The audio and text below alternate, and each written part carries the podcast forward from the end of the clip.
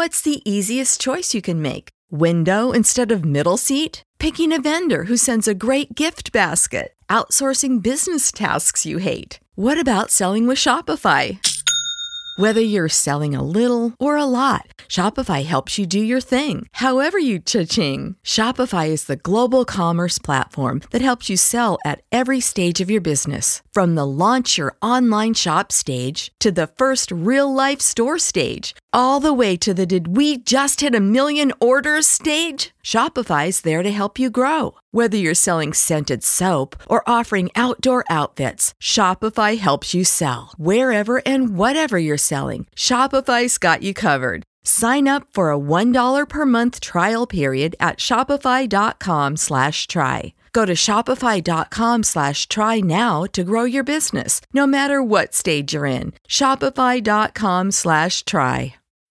When you need mealtime inspiration, it's worth shopping Kroger, where you'll find over 30,000 mouthwatering choices that excite your inner foodie. And no matter what tasty choice you make, you'll enjoy our everyday low prices, plus extra ways to save, like digital coupons worth over $600 each week. You can also save up to $1 off per gallon at the pump with fuel points. More savings and more inspiring flavors make shopping Kroger worth it every time. Kroger, fresh for everyone. Fuel restrictions apply. Are you ready? You think you can tell us what to do? You think you can tell us what to wear? You think that you're better? Well, you better get ready. Bow to the masters.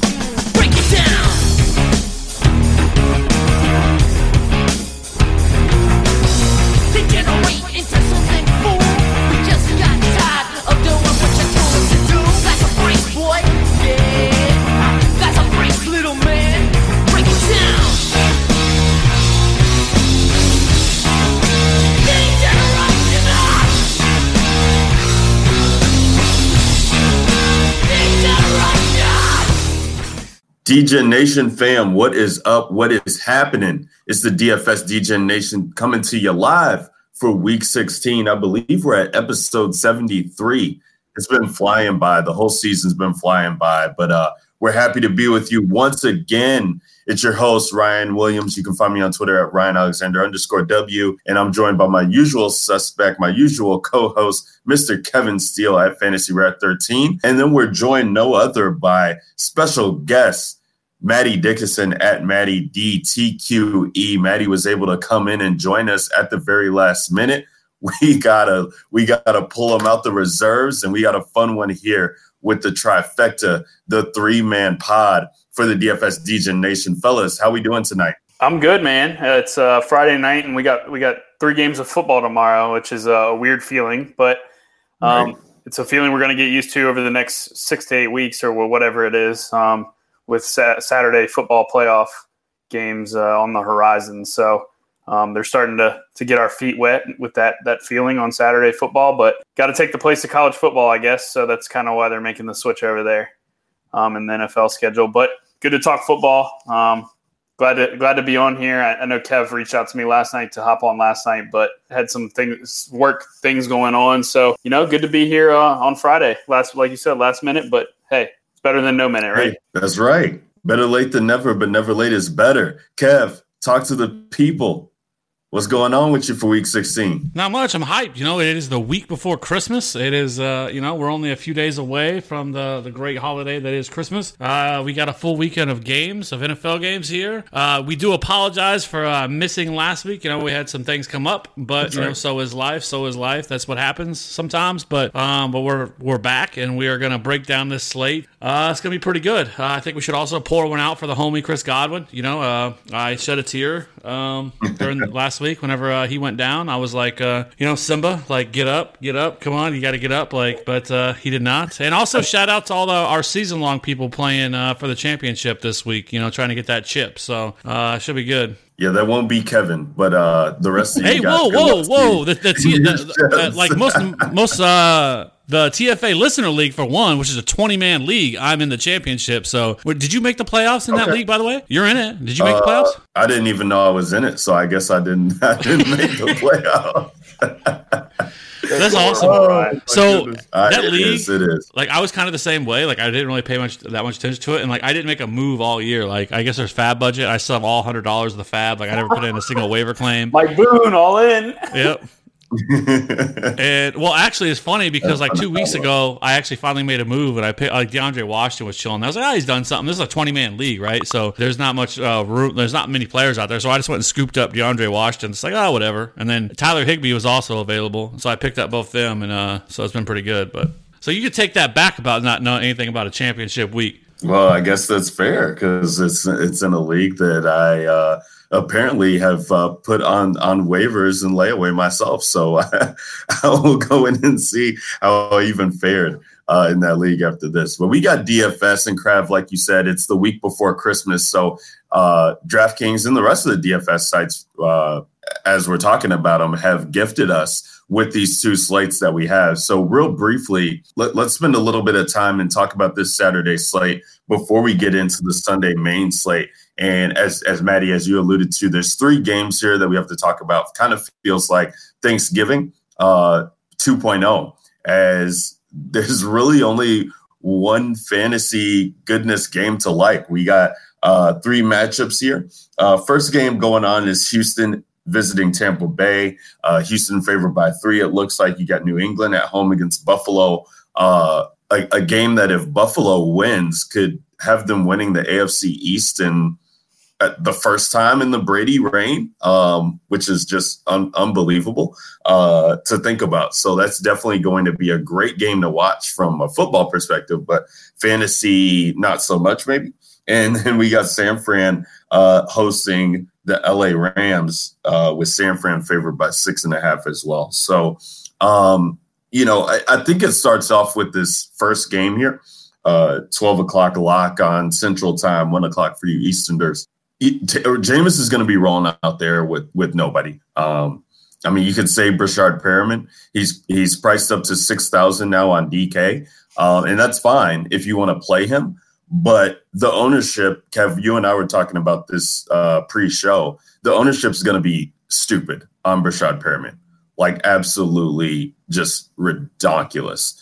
And for a guy that really hasn't done much for his career, I, I mean, I get why people want to play him, but when you look at last week, he was the number two and kind of forced into the number one role. So like he's eating out there when, you know, the defense is accommodating Chris Godwin, so to speak, at least for a little bit of that game. And then, you know, it, just through a roulette of other guys, he was still able to pop.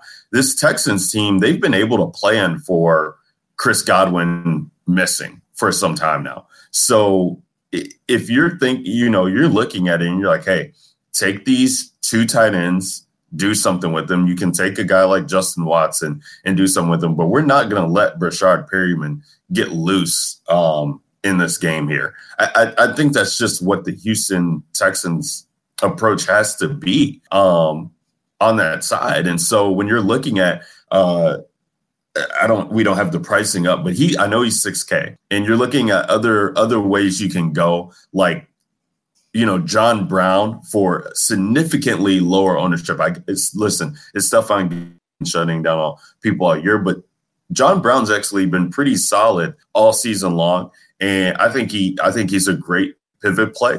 Um, if you can, I know these these two teams matched up before, and Cole Beasley was kind of the one that got loose there.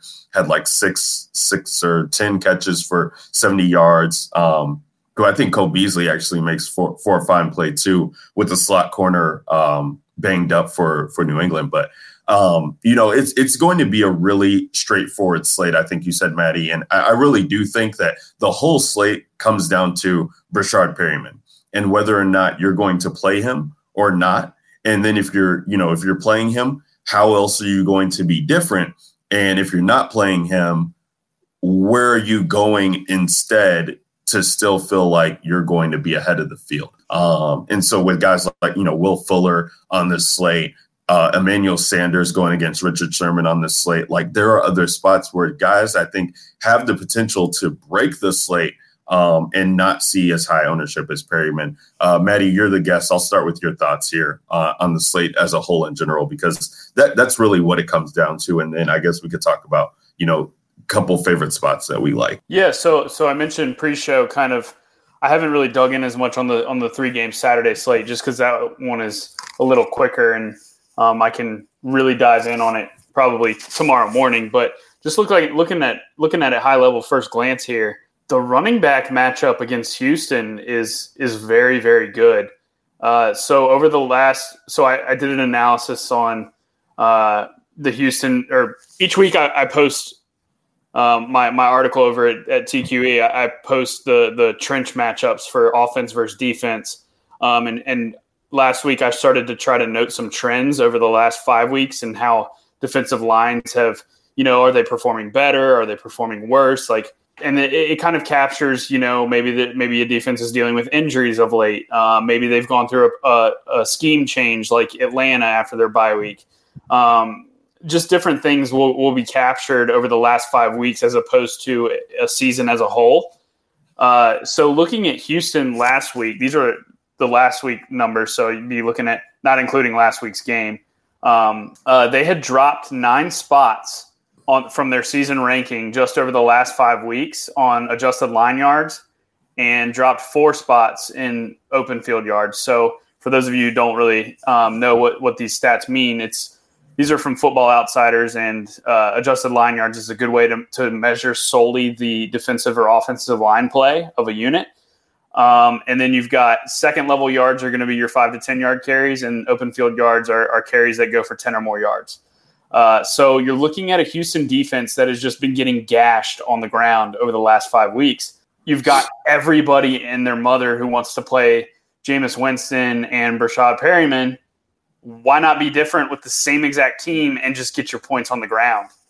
You could, and you could honestly like take a San Francisco 49ers approach here and, and play both Ronald Jones and, and Peyton Barber and get weird with it. I mean, both guys get goal line carries. Both guys have seen double digit rush attempts in the last five weeks. Um, I, I mean, they're not really involved in the pass game. Ronald Jones is a little more than Peyton Barber, but I mean, it's not – I don't know. The, Ronald Jones is 4,400 and Barber's 3,900. So you're essentially combining those two guys for us as a 7K back as the best rushing matchup on paper um, of the three game slate. So I think that's a great way to be different um, from the chalk.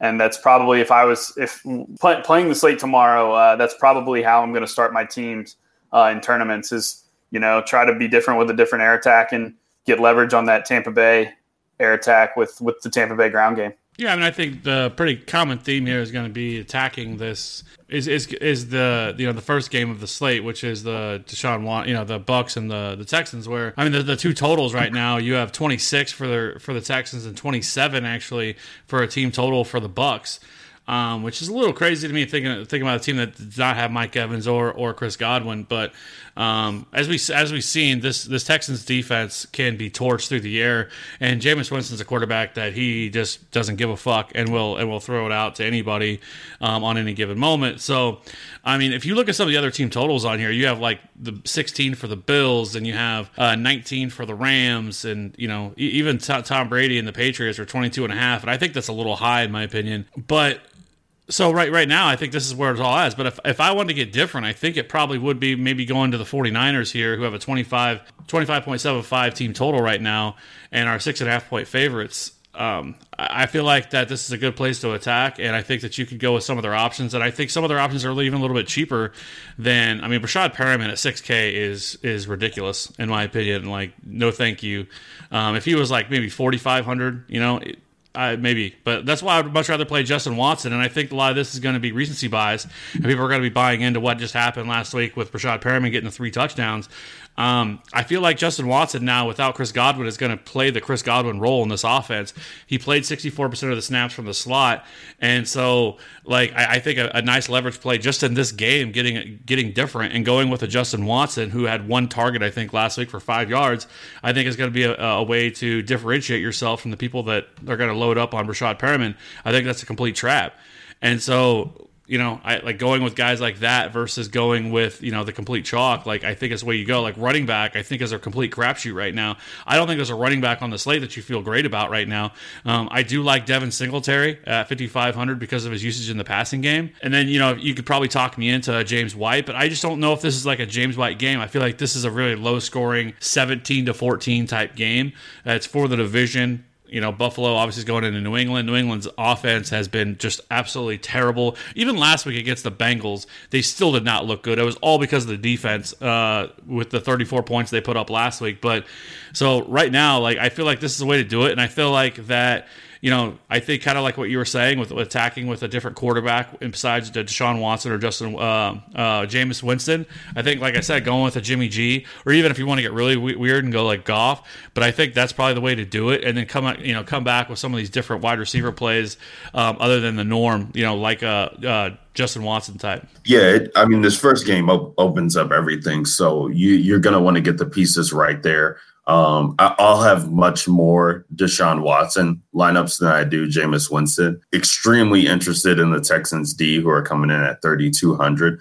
But in, you know, in my main line, I think I'll probably have the Patriots D um, who are able to get four sacks and three interceptions the last time these two teams met. Um, and now this is in Foxborough. So, you know, if the Patriots are able to get up big and, and force Josh Allen – uh, into some mistakes, I think that can still pay off dividends. I, I mean, look what the Patriots D has been doing all year. Uh, we just saw it last week; they put up 20 points. So, especially on a three-game slate, I'm, I'm, you know, usually we talk about not paying up for defenses, but I just want a defense that I know is going to wreak havoc um, and can get plays and you know this this Houston team could definitely give up points to Jameis just because he, like you said, Kev, full DGAF mode. He goes out there, throws 50 times. It doesn't matter. Um, and he could just wind up scoring touchdowns. Uh, I think another interesting, you know, angle uh, to touch on with this game is is this this San, San Francisco uh, passing attack like you said with Jimmy G Kev, even if I don't have exposure to him, I am interested in an Emmanuel Sanders that comes in at only fifty five hundred dollars. Uh, who that's just too cheap. Um, even with Jalen Ramsey out there, I just think that's too cheap for the upside that he can offer and the way they get him across the field. But then you have Deebo Samuel even at fifty one hundred, um, who definitely should uh, see some looks as well come his way in this matchup if they're not funneling to Sanders um, and stacking with George Kittle as well too. Um, Duke Johnson, though, you know, we're talking about a Tampa Bay team on the ground who Carlos Hyde probably finds himself in the worst matchup on the week um, of any running back. But Duke Johnson out there being able to catch passes should be nice. Um, running backs have been targeted 10th most against Tampa Bay, probably because how stout they are at stopping the run. So to get exposure on a guy like Duke Johnson in this game, in the early game, when there's so many running back options to go to. Uh, you we talked about Devin Singletary. There's James White in this game. There's going to be Raheem Mostert exposure. Todd Gurley's on the slate. So Duke Johnson, even though he's in the first game, should see lower ownership uh, than you know than expected, and and especially with if Kyle Fuller or what Kyle Fuller, if Will Fuller ends up missing. Uh, because he's still questionable on the report. I think you know somebody else is going to have to be funnel targets. Um, and then the thing too. Say that again. Oh, Hyde, Hyde on Hyde, the report. Hyde's questionable yeah. too. Yeah, I mean, I definitely would much rather want Hyde to be in there just from an ownership play because I still think people will, you know, try and force him in. Um, and Duke Johnson's ownership will just go heavier because anybody who's targeting that slate with Deshaun Watson ownership is going to, you know, if you're in a 150 max, you're going to see um, Duke Johnson uh, skyrocket there. But in single entries, I think it makes for a pretty a pretty sharp play. Um, Kenny Stills, people could think about ch- that might be chasing, but Tampa Bay's been very vulnerable against the slot. So uh, if he's able to, you know, get out there and, and, and play in the slot against this team, I, I like it. Um, is there any other thing we want to touch about on this game? I mean, really, you know, I, I, think it's pretty simple. I think you you know, with these other two games, uh, 37 is over under for New England Buffalo, and then I think 44 and a half from San Francisco and Rams. So really you're trying to think about ways to different exposure or not different exposure, but getting an edge on this first game on how to, you know, how to target it. I think by you know saying you're not having Perriman, I think is is going to help a lot in GPPs. This is a GPP approach only, not cash. If you play cash, then by all means play Perriman because he's going to be 70 to 80 percent owned in cash. But from a GPP tournament perspective, try and get this game right. Uh, figure out the rest. Look at the spots you're looking at, and then uh, you know have fun with picking the defense as well. Uh, but is there any other thing that I missed before we move on to Sunday slate? I think one thing that I would say that I don't think was really said was, especially on a three game slate, that um, one way you can actually get different and differentiate yourself from other people is leaving money on the table as well, and not feeling like you have to go and spend most of your your um, allotted cap. So you know, leaving a thousand, leaving fifteen hundred, or even two thousand, um, I think is uh, a way to differentiate yourself from the field, and not one that most people, a lot of people feel comfortable with. A lot of people feel like you have to spend all the money and you don't, and I think it's just a smart move to leave money on the table because um, you know, and, and like I said, like with this with this one, you know, much different than like the Thanksgiving slate. Like, there's not a lot of guys to pay up for here. Um, you know, on this entire you know on this entire slate, like the most expensive running back is 6,300. You know, outside of DeAndre Hopkins, I mean, Chris Godwin and Mike Evans are off the board. So, you know, I mean, you're really talking about a bunch of six and five and four K wide receivers, tight end. You know, kind of the same thing. So, like, I feel like this is kind of a slate you can do whatever you want. And so, uh, I think leaving money on the table is probably going to be the end up being the optimal approach. For for sure, that's a good point. Um, all right, let's let's hit on this Sunday main slate here. Um, because of the Saturday slate, we are, you know, there's really no, there's a millie, but uh, 1500 entry fee, I believe, for the millie. So we're going to get in Kev's tournament here uh, for our build, and that's going to be the slant, uh, $9 entry, 500K to first. Uh, and that's where we're going to, you know, do our do our build for the DJ Nation pod for all you listeners out there. Um, only 11 games on this slate because of Saturday, so one of the smaller ones that we've seen uh, for a Sunday main slate. But we'll start off with the quarterback position. Um, Lamar Jackson comes in at 8K going against Cleveland on the road against Cleveland. Uh, but you're getting uh, quarterback, running back, the MVP of the league. He's doing it all. Um, in cash games, I think he he makes a ton of sense to start your lineups with when you're looking at the production he's putting up. Um, in GPPs, it seems like a ridiculous play um, to get to Lamar Jackson, only for the sole reason that he's really, you know, the yardage from a passing standpoint hasn't needed to be there. I, I get it; he's going to rush a lot, but these touchdown numbers that he's been able to put up are absolutely bananas. Um, and he is getting benched for RG3 when they do get up ahead. So if you do get into a situation where, you know, Lamar's reached 30 points because he's rushed for 100, ran one in, maybe ran two in, and then thrown for three. Like this dude's not going to be out there. So just from that standpoint only, um, it kind of makes me worry to play him. But it's Lamar Jackson, so have at it if you want to pay the AK for him. Um, outside of that, let's you know we can just touch on some of our favorite plays at the position. Uh, I would love for I, I think there's he got taken off of the injury report, but we're still waiting to monitor that for DeVante Parker. But Ryan Fitzpatrick at 6K going against Cincinnati, um, he he's been in full DGAF mode too. 41 attempts against the Giants, uh, 37 against the Jets, 39 against Philly, 39 against Cleveland. Um, with so many injuries and everything to the running game for Miami, um, they've really just you know let Ryan Fitzpatrick go out there and do his thing, and it, it's kind of you know paid off dividends. He's had over 20 DK points in three of his past four matchups. I, I love DeVante Parker in this spot with a stack. They were just in a crazy uh, game stack with the Giants on the road, and this is another uh, matchup where we have two pretty terrible defenses going against each other. I don't mind Andy Dalton on the other side, but um, with Fitzpatrick having DeVante Parker out there, I just love that stack. Um, the other guy that I really like this week is Russell Wilson going against Arizona. Uh, we have the flow chart play with with Hollister. Um, even though there's no Josh Gordon there, I think it's a great matchup for Tyler Lockett to kind of get in play. Um, and Russell, he's kind of really since week nine hasn't really shown much of anything. Um, but Kyler somehow is able to keep, you know, keep his team in games with Arizona not really getting blown out to start games, so to speak, to begin with. So if this game is able to stay close, I, I really like Russell Wilson in this matchup, um, who comes in at just a thousand dollars less than Lamar Jackson. Um, and like I said, if you're going cheap, uh, Andy Dalton on the other side of that of that game, he's come back and really, you know, New England. He put up six. Okay, it's New England, and they were blown out. Um, but other than that, he, the attempts are there. So with Miami being bad, and we've targeted quarterbacks against Miami all year long, I think this is a, a plenty right bounce back spot for him. Um, I think he could probably see, you know, upwards to 18 to 20 DK points in this matchup, uh, which would be the highest since his return to being the starter there. Um, I'm not really interested at this point in, in pairing him with anybody. I think it's okay to play him naked because there are a lot of options there. Um, and there is a guy in this matchup that I love just a little bit more, but at 5,200, you know, you could, you could do worse.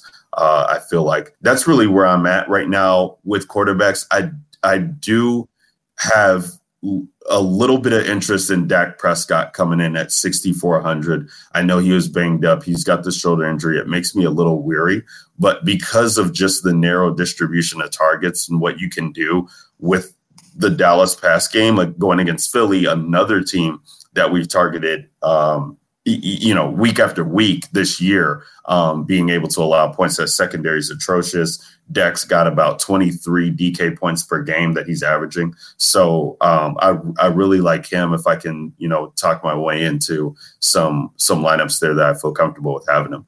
Uh, Kev, I'll start with you on this approach quarterback this week. What are you liking? Well, I mean, I think there's a couple different rules of thought here. Um, one, um, if I'm paying down a quarterback, it's Drew Lock. Um, 5600 is a little pricey, but I think at that spot going against um, going against Detroit. I think that they, you know, Detroit's pass defense has been horrific this year, and you know we've seen Drew Lock. You know, last week wasn't so much, but that was such an easy call for me last week with going against uh, Kansas City. You know, on the road in Arrowhead, it was a snow game like that just didn't make any sense to play him. But like I feel like this week, you know, this is a really good bounce back spot for them. You can pair him with Courtland Sutton. I think it's a cheap stack that you can get on. Um, even if you wanted to get a little crazy um, and even play like a, I feel like um, somebody like uh, DaeSean Hamilton, for example, who I think saw like seven targets last week. But I don't think you have to do that, or even, or I guess a Noah Fant. I, I need to uh, mention him. But you know, Drew Lock, I think that is somebody that I'm going to be starting with and going to be a staple in a lot of my lineups here at 5600. I know some other people will probably want to maybe play Gardner Minshew at 5500, but I just I don't know. I just like this matchup a, a lot for the um, for, for the Broncos, and um, I think Drew Lock can shred this defense. And then you know if you're paying up, it's hard to get away from Russell Wilson. I think uh, I believe he has yeah he has the highest total on this entire slate at 29. You know uh, everything matches up. It's one of the worst defenses in the league. Um, you know it's also a high paced. Um, um, team that they're going to be going against. So, like I said, they they um, I think Russ is, but I will I will agree with you that if you look at Russ, like he really hasn't been good again, uh, really uh, even viable since week week nine against the Bucs. So, um, mm-hmm. but I but I think that's also going to depress his ownership some here, and people are going to rather play like a Drew Brees, and I think Drew Brees is the biggest trap there is.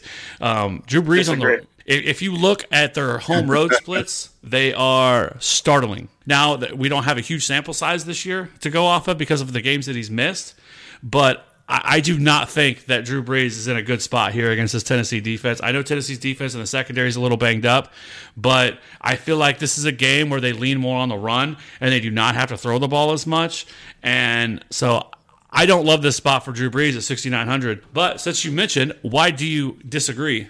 So the the, the big piece for me is uh, uh, Jackson is out, and if you look at with him off the field, so he's played 547 snaps and he's not been on the field for 417 snaps. So you've got pretty close to a 50 50 split here. Uh, the pass success rate with him off the field jumps from 48% to 61%. And then the explosive pass rate with him off the field jumps from 13% to 19%. So you're getting a very inefficient Tennessee defense that is not only inefficient against the pass, they're, they've been a pass funnel all year. Um, they rank in the bottom, I want to say it's the bottom 18% in pass attempts faced um, and they're a top five to ten run defense. So if the Saints are going to have any success in this game, it's going to be through Drew Brees, and we've kind of seen.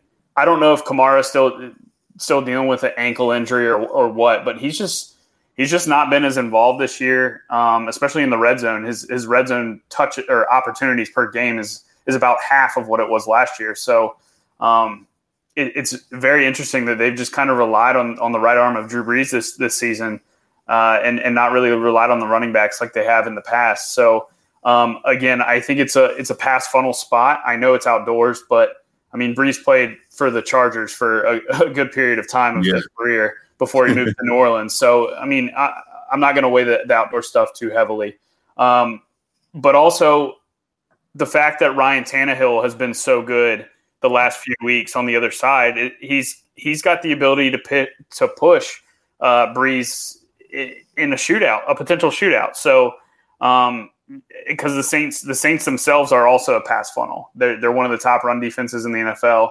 Um, we know Henry's been dealing with a hamstring issue, but he still plays every week, and he's been really really good. But it's it's been under understated how just how good Tannehill has been as well. Um, he's arguably been the most efficient quarterback um, in the NFL ever, since he's started started taking over for the Titans. So I think that that game is really sneaky to shoot out. And with Brees being hundred dollars cheaper than Russell Wilson, and Russell Wilson is is playing Arizona at home, um, I, I think you're going to get Brees at, at essentially no ownership, and he's kind of been he's been the the driving factor for the Saints this year. So here's so this is why I would disagree with you is that one, I think the Saints are going to handle the Titans pretty easily. If you look at Tannehill, I mean, mo most of what his his his most of what he's done has been against pretty bad defenses. Um, granted, the the I, I will the, the Saints defense um, it can be beat through the air. I do think the addition of Janoris Jenkins is going to help that because Janoris Jenkins uh, is I think a, a really highly underrated pickup that they had. A lot of people like to trash Janoris Jenkins, but I want to say since like week three or week four, he's been one of the top corners in the league and. I, I think that's going to help, but I, I just don't think the Titans are in the same class a, a, as the Saints, and I don't think they're going to have to throw the ball that much. And so that's where my biggest concern with Drew Brees is. It's not that I think this is a bad necessarily as bad of a matchup, is, is so much as I just don't think he's going to have to throw the ball that much. And at that price tag, I think there's there's guys that are that are just a lot. I think that are much clearer paths to be able to get there, and. I think he's more of a in that range for me, where I feel like his ceiling this week is like 18 to 20, um, or maybe 18 to 22, somewhere somewhere right around there. Versus a week where I feel like that he can go out and drop 40. Now he can do that every week. I get that, but I just don't think that's really in the range of outcomes this week. Just because of this matchup, I don't think we know Tennessee does want want to try to run the ball, and I think if Tennessee, and I think that's going to be their game plan if they can, is to keep the ball out of, out of Drew Brees' hands and out of this offense's hands. And so with all that, like I just don't think this is a great matchup for him, and. I just will have no interest in Drew Brees. Yeah, no, that, that's valid. I guess my my counterpoint to your counterpoint is we've seen a couple instances this year where, uh, well, last week, for example, uh, Saints won 34 to 7. Drew Brees scored 31 DK points, threw for 307 yards and, and four touchdowns. Uh, week eight against Arizona, they won 31 to 9. He threw for 373 and three. Um, so it's it's a matter of it's just kind of been the Saints' game plan to, to throw the football um, as opposed to hey, even if we're up, we're going to run. I mean, Brees's attempts have, have been in the the upper to upper 30s to low 40s on a, on a game by game basis. So um, I, I guess I'm just playing the card of I really don't care what the Titans do on the other side, uh, and if we get that the the San Francisco type game where Tannehill comes out and pushes the Saints like Jimmy G did in, in the Superdome, um, then you get that that potential forty point game. But if they don't, if they if the Titans score seven points, you you still got the the twenty eight to thirty point DK upside with Brees, just because that's just how the Saints have moved the ball on offense this year. Well, I mean, last week I felt like was like that was the most obvious of obvious times that they were going to throw the ball because of Drew Brees' record uh, that he was trying to get. Every time that's happened, it's exactly how they've come out and handled it, and it was they were made it clear that they were trying to get him that that record no matter what in that game. But that, but regardless, I mean, I- like I said, I just I, I just fear in this game that you're going to see the Saints get up quickly and I think Ryan Tannehill for one, and AJ Brown, where I think people are going to want to run it back with if they want to go. I think is the biggest trap in the world. Um, I want no part of that. And I, I, in general, I just feel like that this game can be a. It just feels like a trap to me. I feels like a game where I, I, feel like the Saints pretty much handled this pretty pretty easily. I think the Titans are kind of a, a fraud, and I, I, think this is one of the first times we've seen in a while that they've actually they're actually going up against a d- good defense. And I, like I said, I think the additions of Janoris Jenkins is going to help that pass funnel, similar to what we saw last year whenever they added Eli Apple, and it kind of changed their their secondary. Uh, you know, they were kind of a defense that we always wanted to target because they were a pass funnel, and then they added, you know, with the addition of Eli Apple, it kind of changed everything. I feel very similar about this matchup or with this addition of Janoris Jenkins here, and so I don't know. Like I feel like now, you know, with with his addition, that I think you can push Eli Apple into the slot, and then who else are they going to throw to on that other side? So I don't know. Um, maybe I'm wrong. Maybe I'm a fish, but it wouldn't be the first time. But I, like I said, I just feel like there's some other ways you can go that. I, you know, I would rather play Matt Ryan, who's cheaper. I'd rather play Dak Prescott, who's cheaper. You know, I'd rather play Ryan Fitzpatrick, who's uh, remarkably cheaper. Um, so you know, like I said, uh, I see the point, and I see I see how it could go. And if it does end up where the, the Titans are able to go, then yeah, I think you're going to have to have Drew Brees. But I'm not saying full fade Drew Brees, but I just I probably will have very little. Maddie, with playing Drew Brees on any lineup, are you playing Michael Thomas in 100% of those lineups? Yeah, if you if you play Brees, I think you have to play Michael Thomas. Okay. Um, that's I just I just wanted to clarify that for everybody because that's sixteen thousand of your salary right there, or so I yeah, didn't. I mean, and we'll get yeah. and we'll we'll get to it with running back. So I guess if you wanted to do that, you could easily do it because I think with running back this week, I think once you get down into the the the six K range, like it's pretty, it's a pretty sweet spot down there in that range where you could pay down a running back a little bit and still be able to pay up in the other position. So yeah. So just to give you a quick glance at red zone targets this year, Michael Thomas leads the Saints with 23. The next highest is 13, and that's Kamara. So he's got 10 more than the next guy. Yeah, if you if you if you're banking on a four to five touchdown game from Brees, you have to assume one or two of them goes to Michael Thomas. Yeah, no, that that's that's fair. Um, Maddie, talk to us real quick about what other quarterbacks you're liking, and then Kev, I'll go back to you for last thoughts. Um, I Kev mentioned Matt Ryan. I like Matt Ryan. Um, I need to dig in on it though a little more because Matt Ryan has kind of been volume driven in terms of game script. He's kind of the opposite of Brees. The, the Falcons, when they get up, they'll they'll run the ball. They're not they're middle of the pack, I think, in terms of uh, pass rate when when leading by nine or more. Um, so two possession games. Uh, whereas they uh, they do lead the NFL in pass attempts, but part of that is because they have played from behind in almost every game that they've been in this year. So um, I, am really concerned about the Jacksonville offense on the other side, uh, especially if I, I, haven't seen an update on DJ Chark. I don't know if you guys have or not, but um, yeah, I have not. I was looking for one before the pod, and I didn't see anything. Uh, yeah, so oh. even especially if he's out, man, that that Jags offense, like we've seen the Jags just just roll over the last four to five weeks, and um, they've essentially just given up. I, I know Minshew is is out there fighting for a job, but I mean he doesn't really have anybody to throw the ball to, and um, Fournette is he's just taking a beating all season long. It's it's almost like his body's finally starting to wear down um, on him. He's getting re- really inefficient with his touches. I just there's concern for me um, on the run back on the other side. So it's Matt. If you're playing Matt Ryan, though, I think you do have to play a Jag and I would probably play Fournette um, if that's the case, uh, seeing as Atlanta's been getting worse. Uh, ever since they made that, that personnel change on defense, they're playing way more man coverage than they are zone. Um, and, and, it's it's led to running backs having more success on them than they did at the beginning of the year. So um, I, I, do think Matt Ryan's interesting, but I, I, will throw the caveat in that, that you do need to to run it back with a jag if, if you're playing him. Um, Chark, I think um, I saw that he has well. One, he's practicing limited all week, and I think there was a. I saw today there was a beat reporter from the Jags said that they, that uh, that the team I think expects him to play, um, but he's still he still they still have him listed as questionable it, it, feels like it makes sense because I feel like this entire probably this entire coaching staff probably feels like their jobs on the line, especially with yeah, this happening sure. with Tom Coughlin. So I wouldn't yeah. be surprised you see them uh, when other times you think, well, there's no point in rolling them out there. Their season's over with. I think that's why there's a pretty good chance. I think you expect to see DJ Chark back out there. Yeah, absolutely. And and if Chark does play, then that's a boost to the Jags offense, and and that makes playing Matt Ryan makes make even more sense. So um, I, I, do like that call there. My other cheap guy that that I'm on um, is is Danny Dimes. Uh, this Washington hmm. defense mm. is going to be without basically all of their starting corners, uh, minus Josh Norman. He's going to play, but uh, their other two starting corners are projected to be out.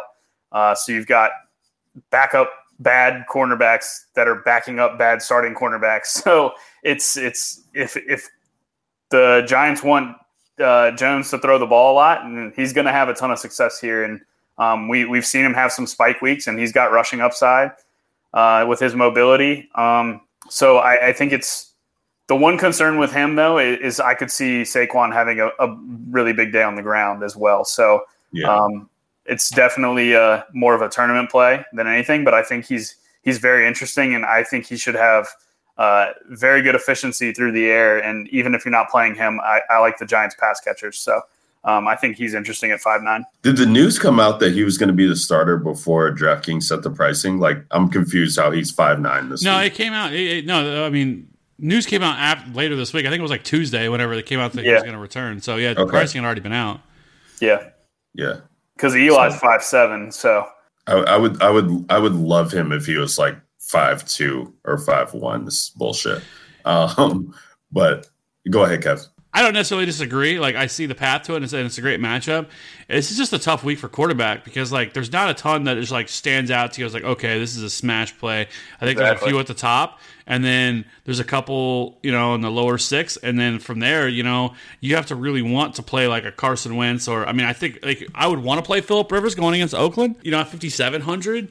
But man, I mean I, I don't know what to expect from him on a week to week basis, and I just don't think there's a lot. You know, there's a heck of a lot here. So I don't mind the, the, the Daniel Jones, especially with the fact that, that, he is able to pick up yards on on the ground um, with his legs, and so I will be interested to see how mobile they are, how, how mobile he is in this game because he is coming off that ankle injury. But I mean, we've seen it in this this year. I mean, 27 yards, 12, 20 yards, 54 yards against Dallas. So I think that's another caveat to his game that I think that that make him a little bit more appealing.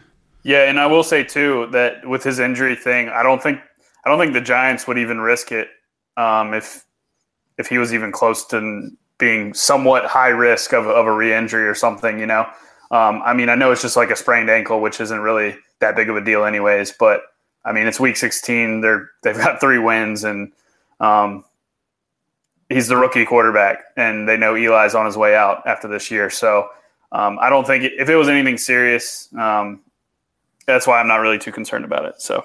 What is your guys' thoughts on Kyler this week? Uh, he was pretty popular last week. A lot of people uh, really liked him last week, and then he got he got sniped by Kenyan Drake's four touchdowns. Um, but you know, Seattle's a defense that has, you know, been vulnerable through the air, and we've seen a lot of quarterbacks put up big numbers against them. Whether it's at home or on the road, it doesn't really matter that much. But do you guys have any interest in Kyler Murray this week? Uh, you know, coming off a, a pretty good win uh, last week uh, against Cleveland, but you know now they are on the road. But you know, sixty one hundred, you know, in a, a, matchup that that does profile a little bit to what looks to be like uh, could end up being a shootout here. Do you guys like Kyler at sixty one hundred? Because that, that still feels a little bit too cheap in this matchup. I, I can't play him if Kirk's out. I did just see something on Kirk. Hold on, let me try to pull that up. Yeah, I think I think it sounded like if I remember correctly, last I looked, it sounded like he was a little bit more on the. he's a, not he's a game day decision. Yeah, so that's fun. Yeah, yeah. I mean, I, it, Kirk Kirk needs to be out there for me. At six one, Kev, it's, to me that's too expensive. Really, uh, I mean, we haven't really seen the rushing. Uh, uh, we haven't seen him rush as much um, in the past couple of weeks. He's still it just you. I played him last week, so I, I might just be you know over him, I guess at this point. Uh, because I, I loved the spot for him last week, and you just you watch him out there, and he he looks flustered. He just is still kind of learning. Um, you, you know, similarly to what Dwayne Haskins is out there doing um, with just more rushing ability. Uh, but Seattle, you know, they can definitely control this game at home, and you know, they they really they're they're an opportunistic defense. So if Kyler's going to be giving them something, I can you know I could definitely see them get a couple turnovers on on him and and really just you know scheme ways to just make it frustrating and actually force him to throw because this is not a team that's just going to let Kenyan Drake go out there and go bananas as he did last week. Like they're going to shut that shit down um, in Seattle. So to be they're fair, he put did- in his hands. Go ahead. I was gonna say to be fair, he did rush eight times last week for 56 yards. So. Yeah, I mean, uh, to me, it, it you know, are those design plays or are they are they broken plays? Um, it- which I I don't know off the top, but it does seem like that they are trying to force him more in the pocket in recent weeks to to develop him more so as a passer. Um, and I don't know if we can bank on that rushing upside every week as as we're able to do with guys like Lamar Jackson and Josh Allen. Um, it, it, it's six one. I, I just I like I'd rather play a Carson Wentz that was just brought up a little bit ago for a little bit cheaper going against the Dallas team. They're they're playing for the division here. Uh, both of these teams are are pretty solid against the run, um, and Carson Wentz has been putting up 20 DK points like it's his job for the past couple weeks, starting out slowly, mind you, um, where he's only gotten, you know, not even a touchdown in these first halves of some of these games. And so uh, just it, it, Kirk would need to be out there first for me to even consider him, but I still think it just is kind of, it doesn't feel right. Yeah, it's it's also uh, Kyler's first start ever in Seattle, which can be tough, tough place to play. Not saying Seattle defense has been the the normal defense we're used to. Uh, they've kind of been kind of bad this year, actually. And Clowney's out this week as well. But I mean, again, a rookie playing in Seattle for his first time. Um, it's it's a bit of a challenge. Uh, Yeah, the mean- thing with Win- with Wentz too is Lane Johnson's out, so that's uh, didn't see that yet. he's he's important to them. So But this is this is for the division. Yeah, I no, I get it. I, I just think all the stuff that's come out on that game. Lane Johnson's out. Dax got a shoulder issue. I've just maybe maybe I'm overreacting, but I, I've just take kind of taken that game and thrown it in the toilet, um, and have just kind of said, you know what, if if those two air attacks burn me, Wentz burns me with without Lane Johnson, without Alshon Jeffery, without Nelson Agholor, if he burns me with with Ward and Goedert, um, and uh, without Lane Johnson, then so be it um, that I'll just I'll live with that. But I think the Dallas front has been playing much much better as of late. Uh, they've really improved their their defensive line play, especially against the run. So, especially with Lane Johnson out, man, I, I think I think Demarcus Lawrence is gonna he's gonna cause some havoc in that backfield. And we've seen Wentz play some good games, but it's also been against some bad competition as well. So. Um, not saying Dallas defense has been good because they, they haven't been. They're, they've actually been really bad. But uh, if there was if there was a spot that the defense could get up, um, I, I think it would be playing for the division. So Yeah, that that that that's that is my concern main, mainly with that game. Is it's a scary game to, to target because of because of that and because it is for the basically it's for you know it's it's like a playoff game. And so I think it's going to be hard to tough. But you know the, the other one I guess we didn't really talk about, and I think is really you could talk about the entire game is uh, this. Uh, I mean, may, might be the best game on the entire slate. and We haven't even talked about it, and that is the Miami Dolphins against the Cincinnati Bengals. I mean, this one is going to be super exciting. But Andy Dalton is only fifty It's the two hundred first- it's going against the Miami. First thing I brought up, Kev. Okay, so First thing I brought up. well, I'm just First saying. thing I brought up. I wasn't. I, I probably wasn't First listening. I brought up. It's it's Yeah, it's, it's par for the course here. Um, but uh, yeah. I mean, do you guys have any interest in Andy Dalton? These guys. Fifty two hundred. Go ahead, all- Maddie. it's also uh, just looking at preliminary weather forecasts. Obviously, things change, but sustained winds around 15 with gusts in 25 to 30 mile an hour range. So um, we know people like to overreact to weather. So just keep an eye on that. You may get it at lower ownership than than you uh, than you should. Uh, I'm, I'm heavy. I'm interested in John Ross this week, so we can talk about him at wide receiver. But um, I, I do I do agree. It's it's a good spot for for both uh, both passing attacks, barring weather. Is this the first time all year that the Bengals have been uh, favored in a game? I, think I, would might be. assume so. The first time since week two, week one, two, or three. Well, I know they weren't week That's one because sure. week one was uh, the glorious. Uh, I'm pretty sure that's the glorious um, Seattle game where Andy Dalton Yeah. threw for 400 yards. Yeah, that was. I don't know. I, I at 5200. I mean, I think that one is uh, an interesting spot. Though he has been chalk earlier this year, uh, can't- um, a couple weeks ago, and that did not work out. So Oh, Shocker, right? Chalk Andy Dalton didn't work. I don't really feel like he's Um, chalk this week, though, even though he's going against Miami. I mean, there's not a lot of people talking about him. So I don't know. I think uh, old Andy Dalton here in this matchup, you know, pair him with. Uh, I think outside of the guys at the top, you're going to see some pretty flat ownership because it's just a lot of, like you guys said, it's a lot of just average spots.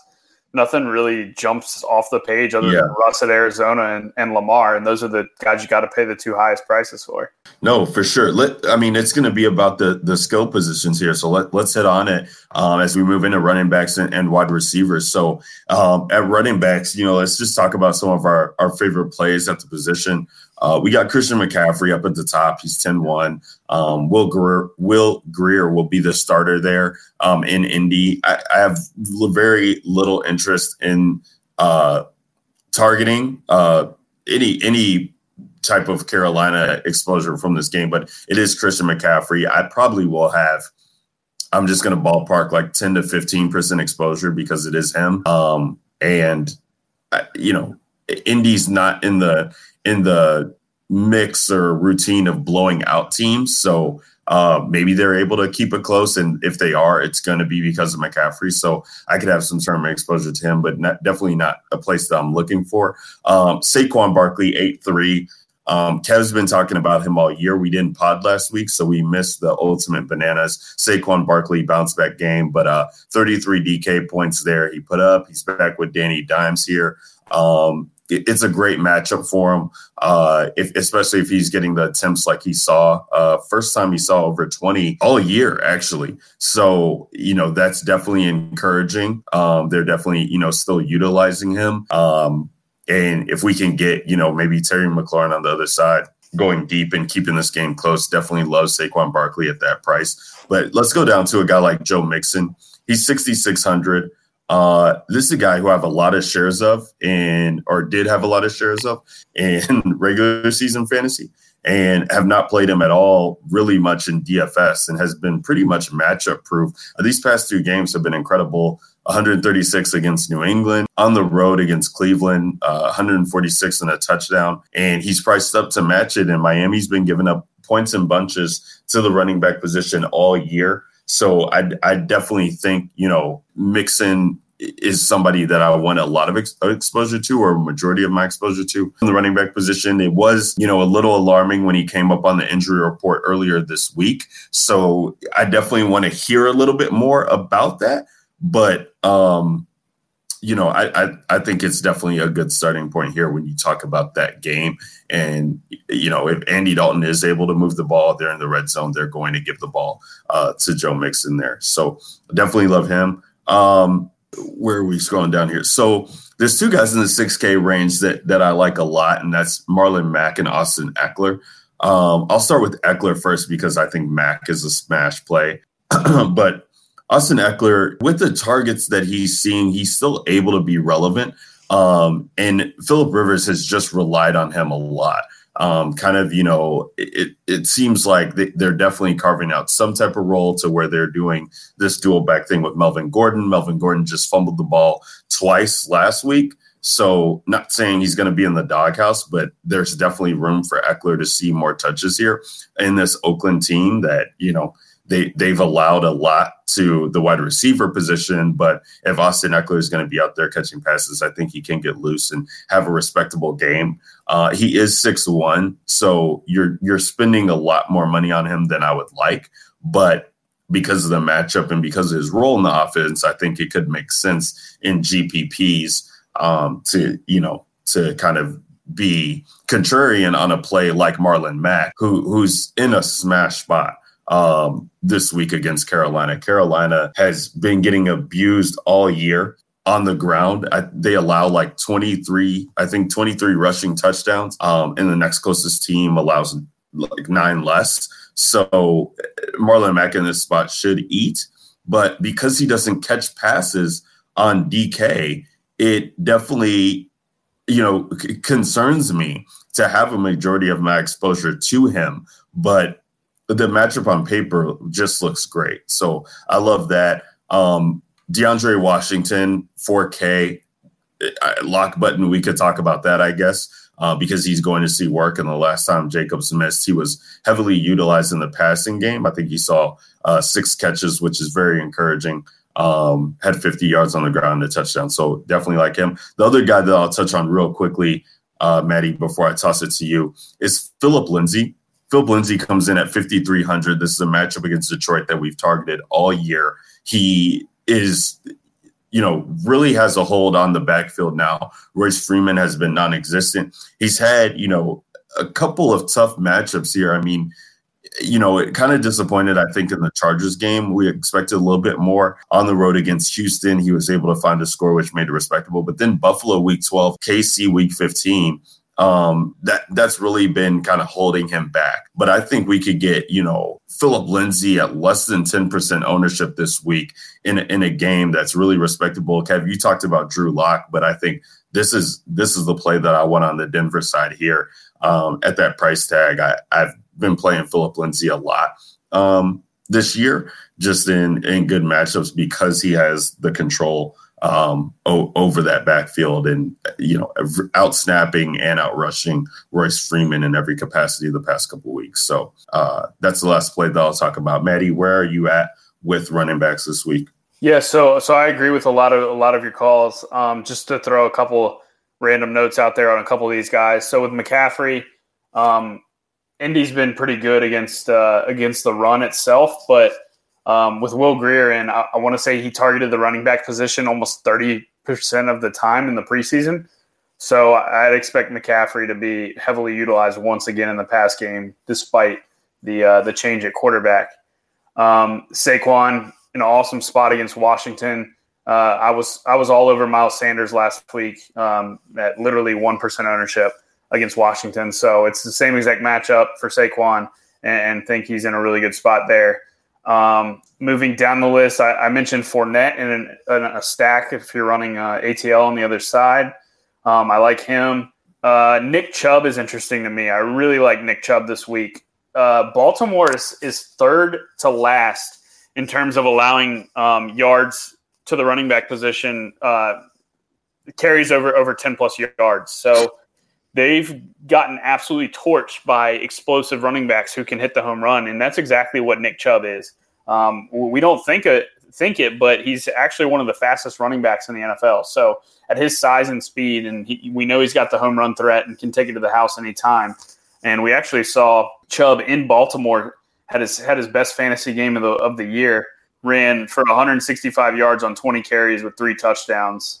Um, and and he's still catching a couple passes a game, usually only two to three targets a game. But um, I mean, you're really playing him here for the for the rushing matchup upside, and uh, he's competing for uh, for the rushing title. So currently leads the league in rush yards, and um, there's been some chatter in terms of uh, interviews this week that they, they know that Chubb's leading the league, and they they've all commented, and the coaches commented saying it would be awesome to get him that title. So um, while Chubb is not openly saying I want the title, everybody around him is kind of kind of rooting for him. So um, I think that spot at home against Baltimore, who and part of the part of the reason is everybody's like, oh well, Baltimore gives up a bunch of bunch of rushing yards because they're up by 40 and they don't care about the run. They want to stop the pass and they just play back a little bit. Well, if they're up by 40 against Cleveland, isn't isn't Cleveland just going to hand the ball to Nick Chubb and let him just get a bunch of yards? Like it's the same thing. Like I don't understand why why you're arguing against Chubb by presenting that fact. So um, I, I, really do like Chubb, and nobody's going to play him this week. So um, he's going to be one of my main guys at, at very, very low ownership. Um, Mixon, I, I, saw reports on Mixon saying he's good to go uh, for this weekend. So that alleviates any concerns that we had yesterday on his calf. So he's another guy that, that I'm just going to not overthink and, and just play him. He's been one of the best running backs uh, in the league over the last couple weeks. So um, absolutely love Joe Mixon at that that that suppressed price as well. Six point six against Miami just doesn't really make sense. Um, and I think Kenyan Drake is not really a chase this week. Uh, Seattle they've they've given up decent production to opposing running backs. So um, we mentioned Seattle defense not being as great this year that they'll still give up production to to the opposing side. And we've seen Kenyan Drake have some really good games um, in, in decent matchups so far this year against uh, San Fran and then um, last week um, against Cleveland. So Um, outside of the really tough matchups that that Drake has had, uh, facing Pitt, the Rams, uh, Tampa Bay, uh, he's he's done very very well with with Arizona. So um, I, am gonna play Drake this week too, and uh, that's probably I I guess I think Washington's more of a cash play than he is a tournament play. I don't know in this matchup if he has the ceiling to get me there at what his ownership is going to be. I just don't I I haven't decided what I'm going to do with him yet. I it'll probably end up being what do my builds look like and do I get to do I need a 4K guy um, like in the flex or something? And, and if that's the case then I probably just play him because of his volume. Um, but I don't think as of right now, I don't think he's going to be like, okay, let me start with with DeAndre Washington in my build and kind of go from there. I don't I don't think he's that much of a lot. Curious to, to hear um, Kev's take on that on him. Depends on the which way you're looking at it because I think I feel like with price included, it's hard to really get away from him. He's at a decent price this week, and I don't know. Like I, I don't I don't hate it. Um, I think that like like you guys like you already mentioned that uh, you know with his um, involvement in the passing game. I mean he's 4K. I mean how do you you not want to play somebody? I mean, that is about as you know. And I, I guess this, this Chargers defense, I'm not really worried about it. But like like you guys mentioned, I mean, he has kind of been the pass catching back between him and Rashard, but he's received pass catching duties, you know. And if he's going to see that, you know, and you know, seven targets, you know, week 14, whenever he played, they played against Tennessee, which wasn't a great matchup because I mean, Tennessee's run defense is pretty solid, but he still had 14 for 53 and a touchdown. Then he had the six receptions for 43 yards, and I feel like this is a game that they're going to be trailing um, against the Chargers. So I think it'll be another home game for the Raiders because that's just kind of how the Chargers uh, all home games are for them, and with Oakland not being too far away. So I don't know. I 4K DeAndre Washington is going to be real tough to get away from, but it's going to be interesting to see where his ownership comes in at because likely going to be uh, pretty high. I think people will look at him kind of like a free square this week. But my my concern, so just to just to kind of talk about it, my concern with Washington is we've seen we've seen Josh Jacobs go for 20 DK points what three times this year, and I mean Jacobs is a much better running back. I know running backs don't matter, but um, like he's not this slam dunk to get you 20 plus points. And if he's not getting me 20 plus points, am I taking down tournaments with him?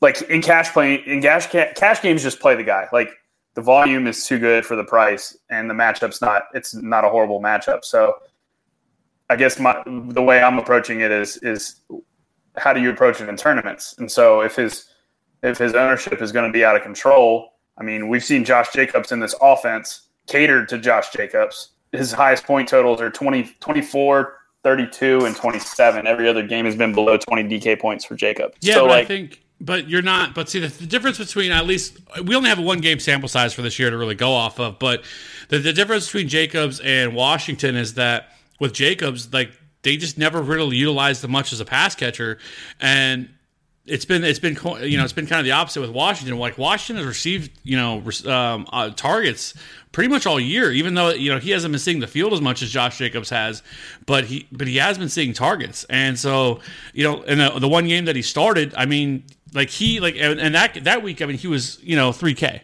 and I remember that I mean that a couple weeks ago because I pivoted to a ton of of DeAndre Washington, uh, where you know that was what um, there was another guy that week. Who was who was the free square that week that everybody wanted to play? Um, week fourteen.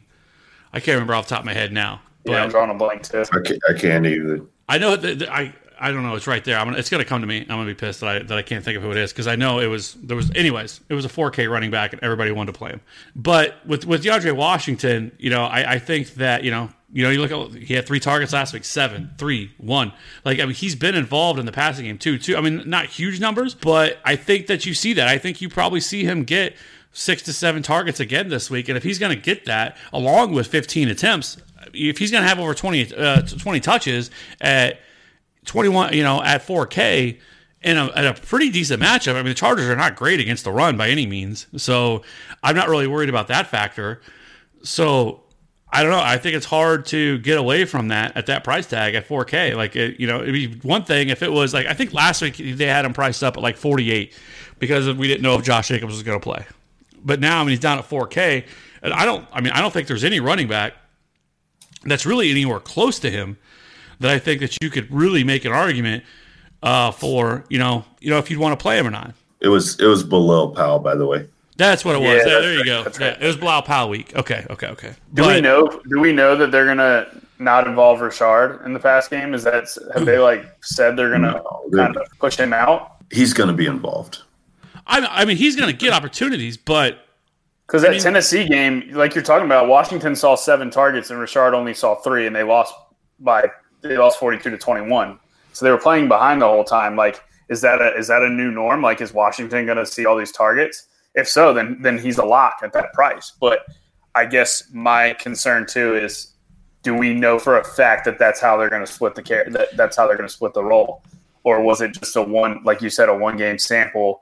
Um, because Well, I could two, see Richard easily remember- getting eight to nine targets. That Titans game, though, you have to go back and remember that that game was, if I remember correctly, it was much closer uh, for most of the game, and the Titans pulled away at the end because if I remember correctly, wasn't the wasn't the Raiders winning at halftime? I think, or was it tied? Or maybe I'm trying to remember. I, I feel like that's the way that that game went, uh, but then they kind of pulled away late. So it's going to depend on if you think that the Chargers can can crush them here.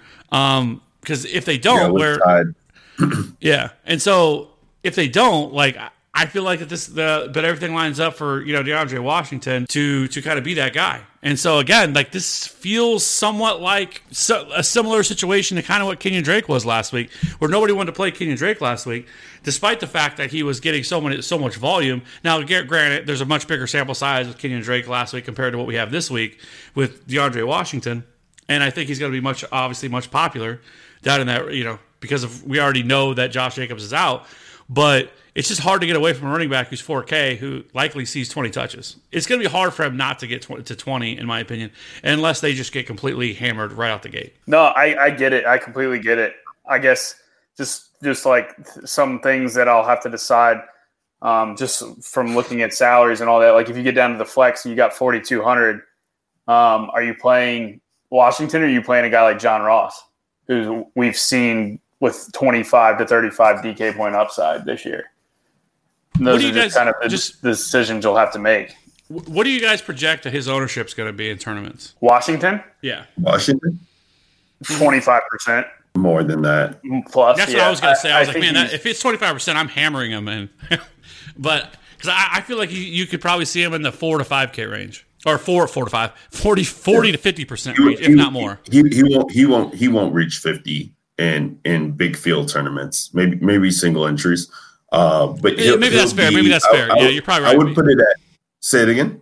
No, I, I think that's fair. You're probably right. And then and large field, you probably see him at I because I I always think it's going to be higher be than what it typically is, and it, I think it'll probably be like 35. percent That's probably where I'd put it. That's what yep. I was gonna say that in the this slant here, like 35% uh, definitely. Yeah, I'd agree with that because, like, like we talked about at QB, like everybody's going to want to play Lamar and Russ if they can. And how do you do that? You just plug in DeAndre Washington. Yeah. So I mean, even even even just think about it, Maddie. Just from an overall perspective, like uh, I mean, we even and I won't even consider myself a, a tout, so to speak. But like the first thing I do is I'm looking at injury, report. like where are the plays and what can I do at injury report? Like that's just normal DFS. Like who's in, who's out. That's the same thing with Breshad Perriman on the Saturday slate. So the most people are going to come into this and just be like, all right, I don't want to think about anything else. Let me just know right now DeAndre Washington's the starter. How much is he? 4K? Perfect. Let me put him in. So that's where people are going to start their lineups. And he plays in the late, late slated games. So, like you're saying, Matt, if you if you can build your lineup around the areas that you want to target and then just say, okay, what am I left with? Is that good enough to be a DeAndre Washington, or is there some other pivot that I can get to? I do think that makes sense in tournaments, but eh, you know, you can't start any cash game lineup without him. Uh, and really, in a single entry lineup, you have to just ask yourself, like, what is what are you going to miss out on uh, here with with him? And I and I just think it's going against the Chargers in LA on the road. Like this, this dude is gonna fall into double digit DK points. It's just a matter of is he gonna get, you know, 15 to 18? Is he gonna get 20 to 25? Um, I don't know, but the opportunity equity is definitely there. So the other guys that you choose around him better, you know, pop off in a in a good way.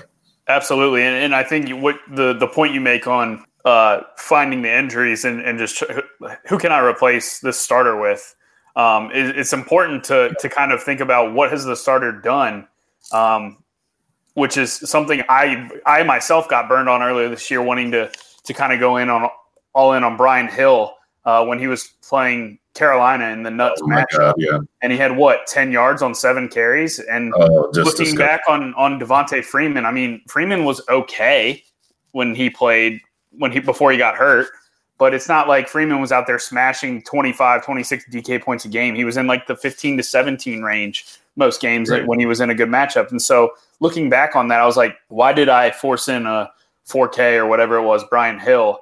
Um, I like the matchup was good and he was going to see 15 or so carries, but I mean, you think about okay, well, who's he replacing and what kind of successes this guy had? Um, he's a backup to that guy for a reason. It's just like when you play tournaments, the guy's still got to hit a ceiling for you to, to have a shot. Um, cash is a different ball game. You just put, you play the volume and, and move on at a cheap price. But I mean, tournaments, Right. you, you still got to have everybody hit um, their ceiling for you to have a shot to take down tournaments. And if you're not playing tournaments for the shot at taking them down, then then you need to just play cash games. So um, that's just kind of my, my You- thinking, and Yes. I'm glad you brought that point up.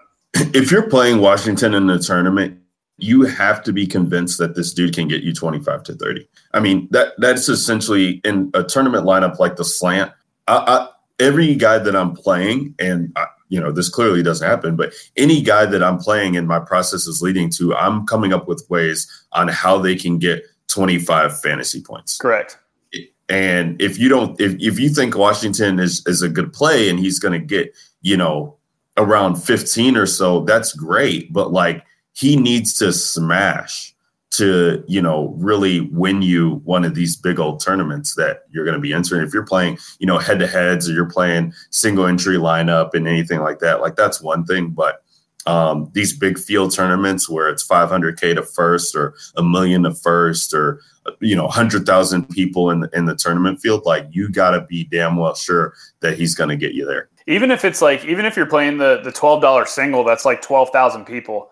I mean, that's still a massive field for you to be. That's a lot of co- lineup combinations you have to beat.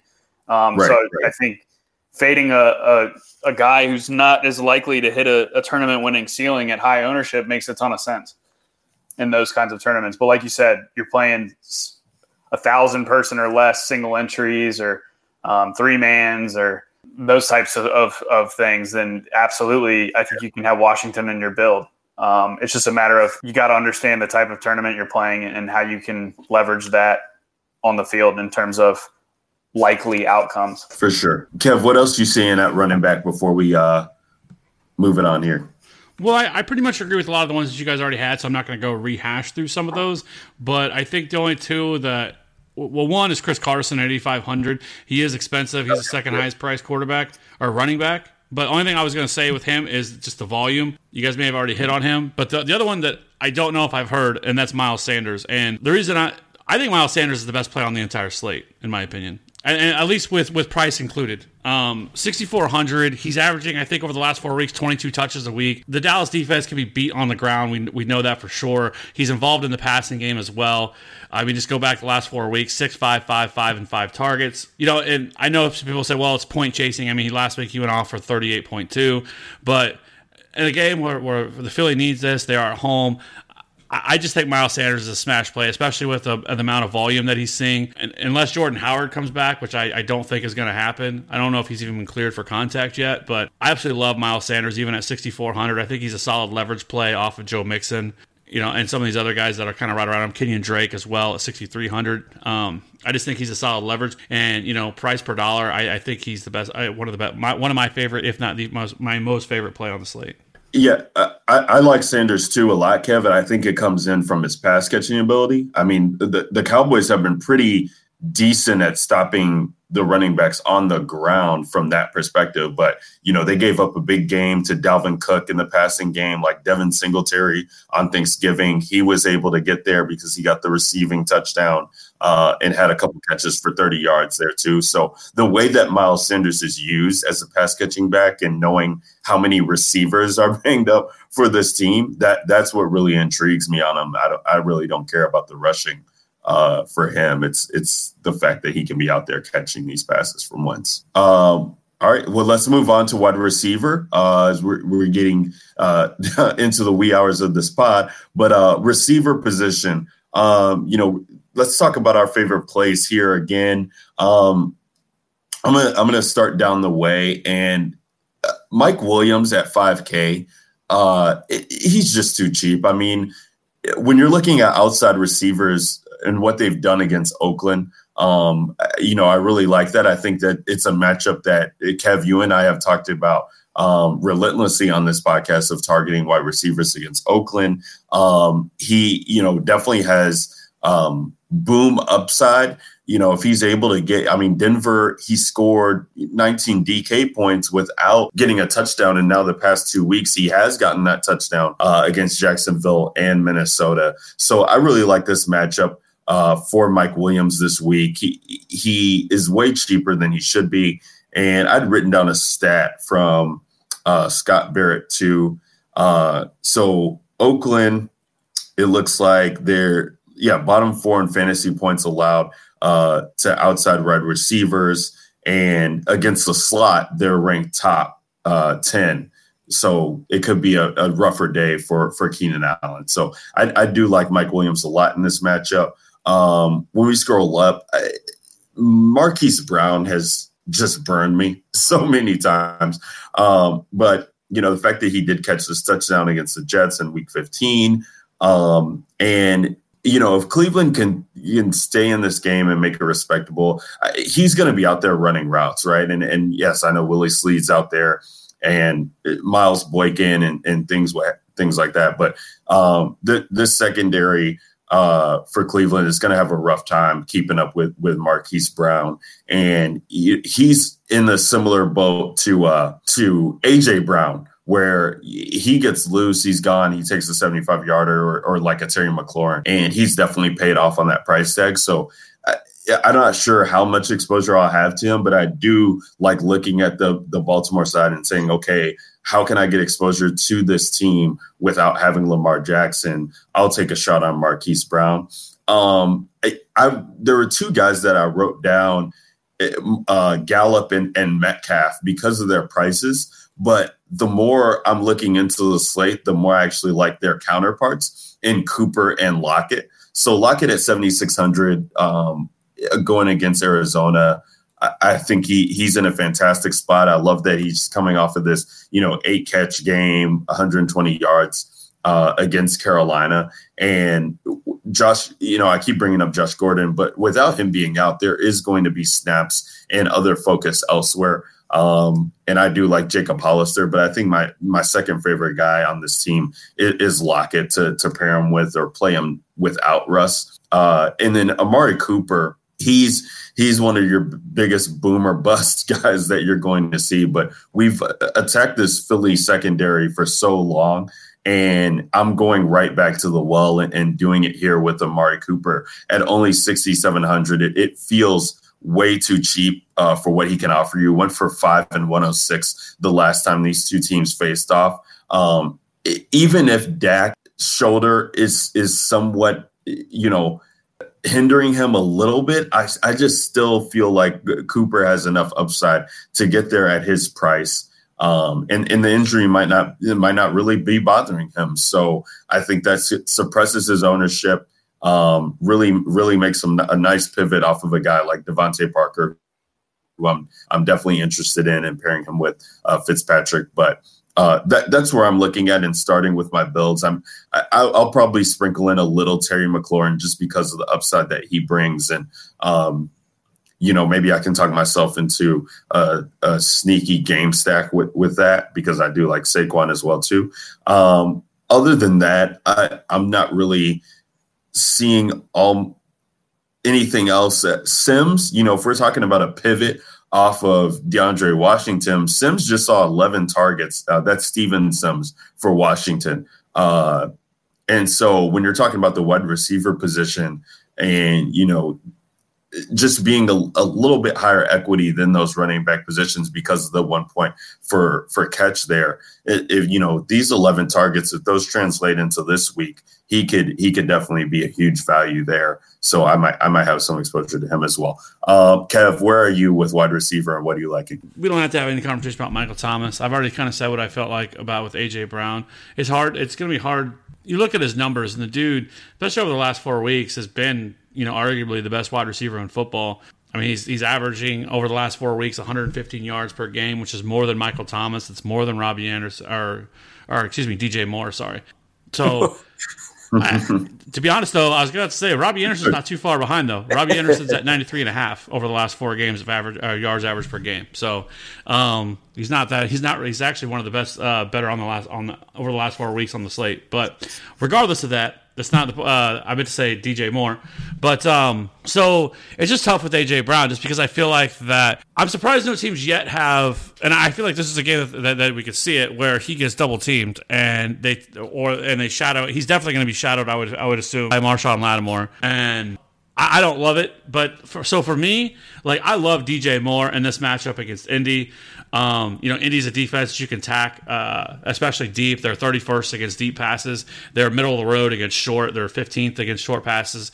Um, his weighted opportunity rating, I think, is one of the better on the slate as well. It's top 10 on the slate you know, with more, you know, the, the, scary thing obviously with him is, is, is how is this how is he going to translate with a guy like Will Grier But uh, I do think that he's still going to see his fair share of targets. But at 6,900, I have no problem going there.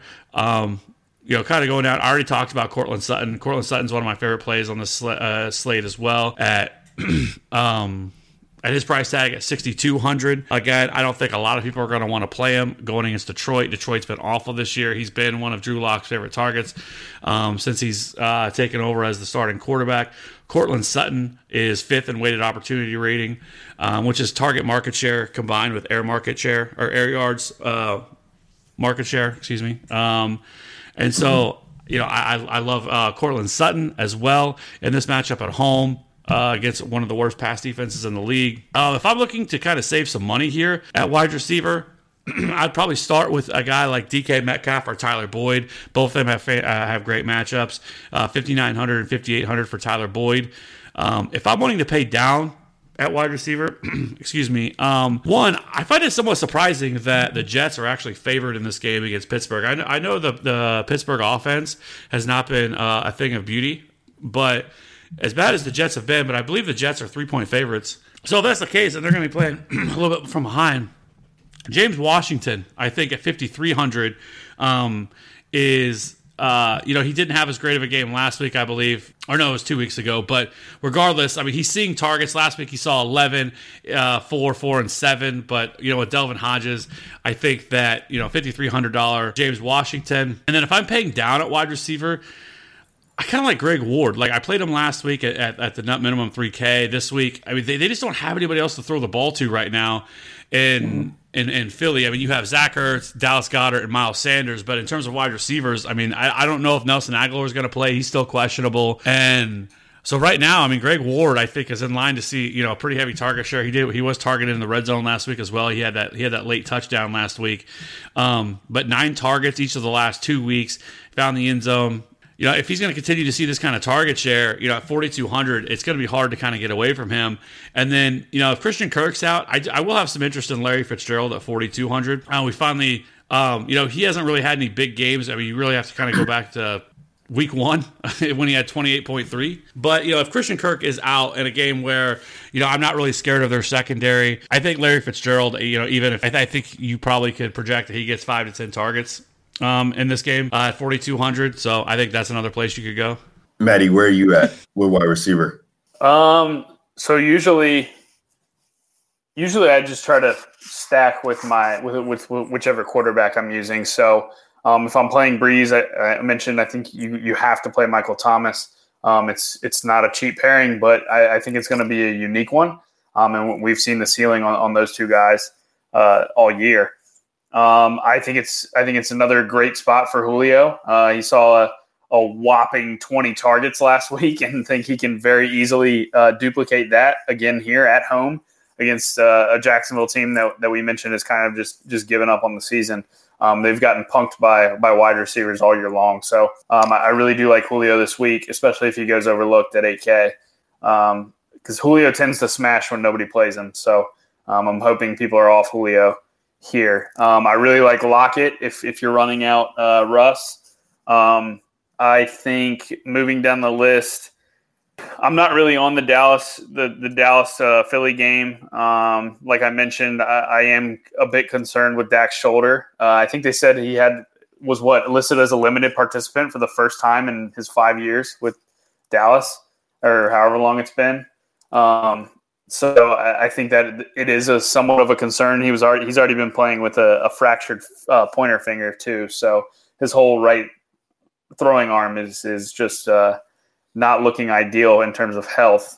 So it, it is a concern for me, and, and we mentioned it's it's going to be a I think a tough divisional game. Uh, they're they're playing for the playoffs, so I think I think the Chargers are interesting. Oakland's been a, a very pass funnel defense, um, so I, I, do like the Keenan Allen call. I really like Mike Williams. Um, Oakland's been burned deep all year, so I, I think Mike Williams is in a great spot here.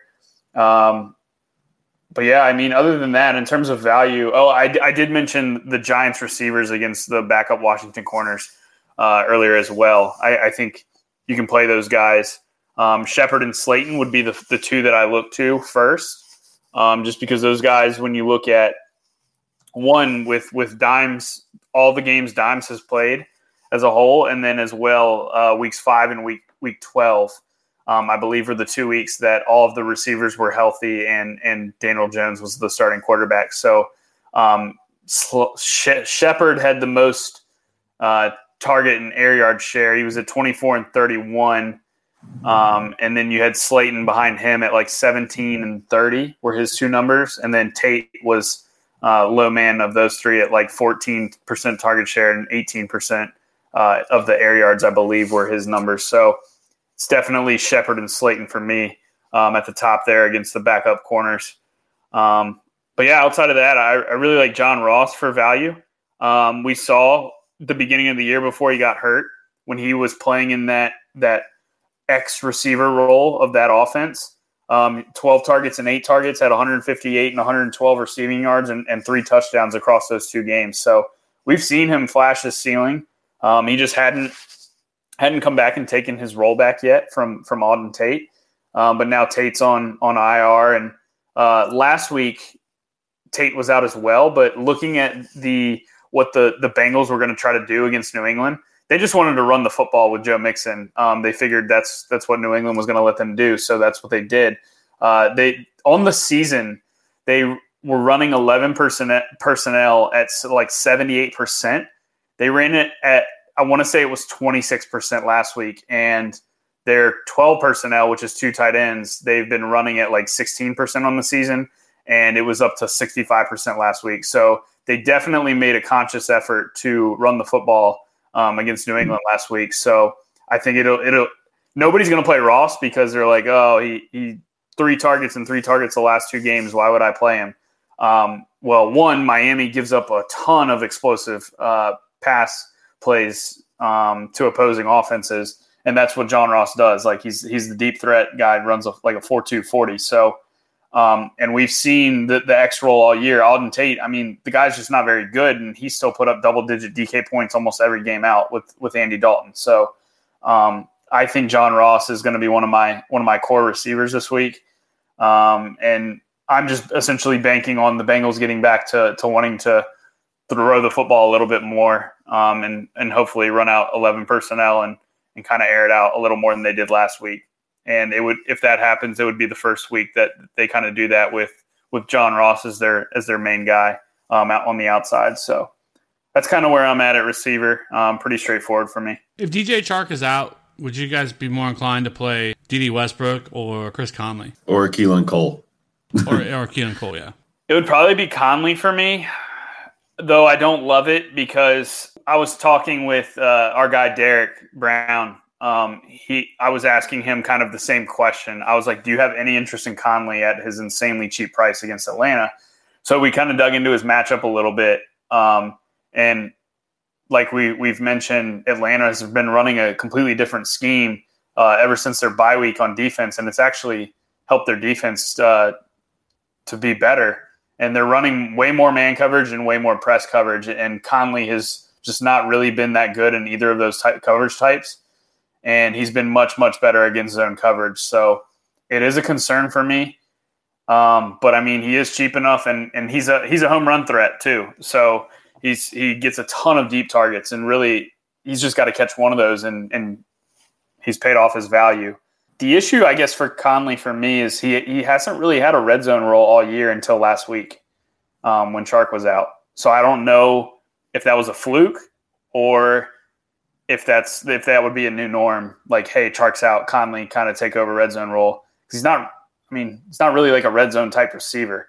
I think you he had only had like two red zone targets on the whole year before last week. Yeah, I, I would I would probably lean Westbrook. He he disappointed me last. He had a really good sharp rapport with with Minshew um, when Foles first went down. So um, you know, I, I, I think it's a good bounce back spot for him against Atlanta. That that's probably where I would go, just because he he's had the higher target share pretty much all season long outside of the or compared to the rest of these three guys. So I, I would just bank on that production.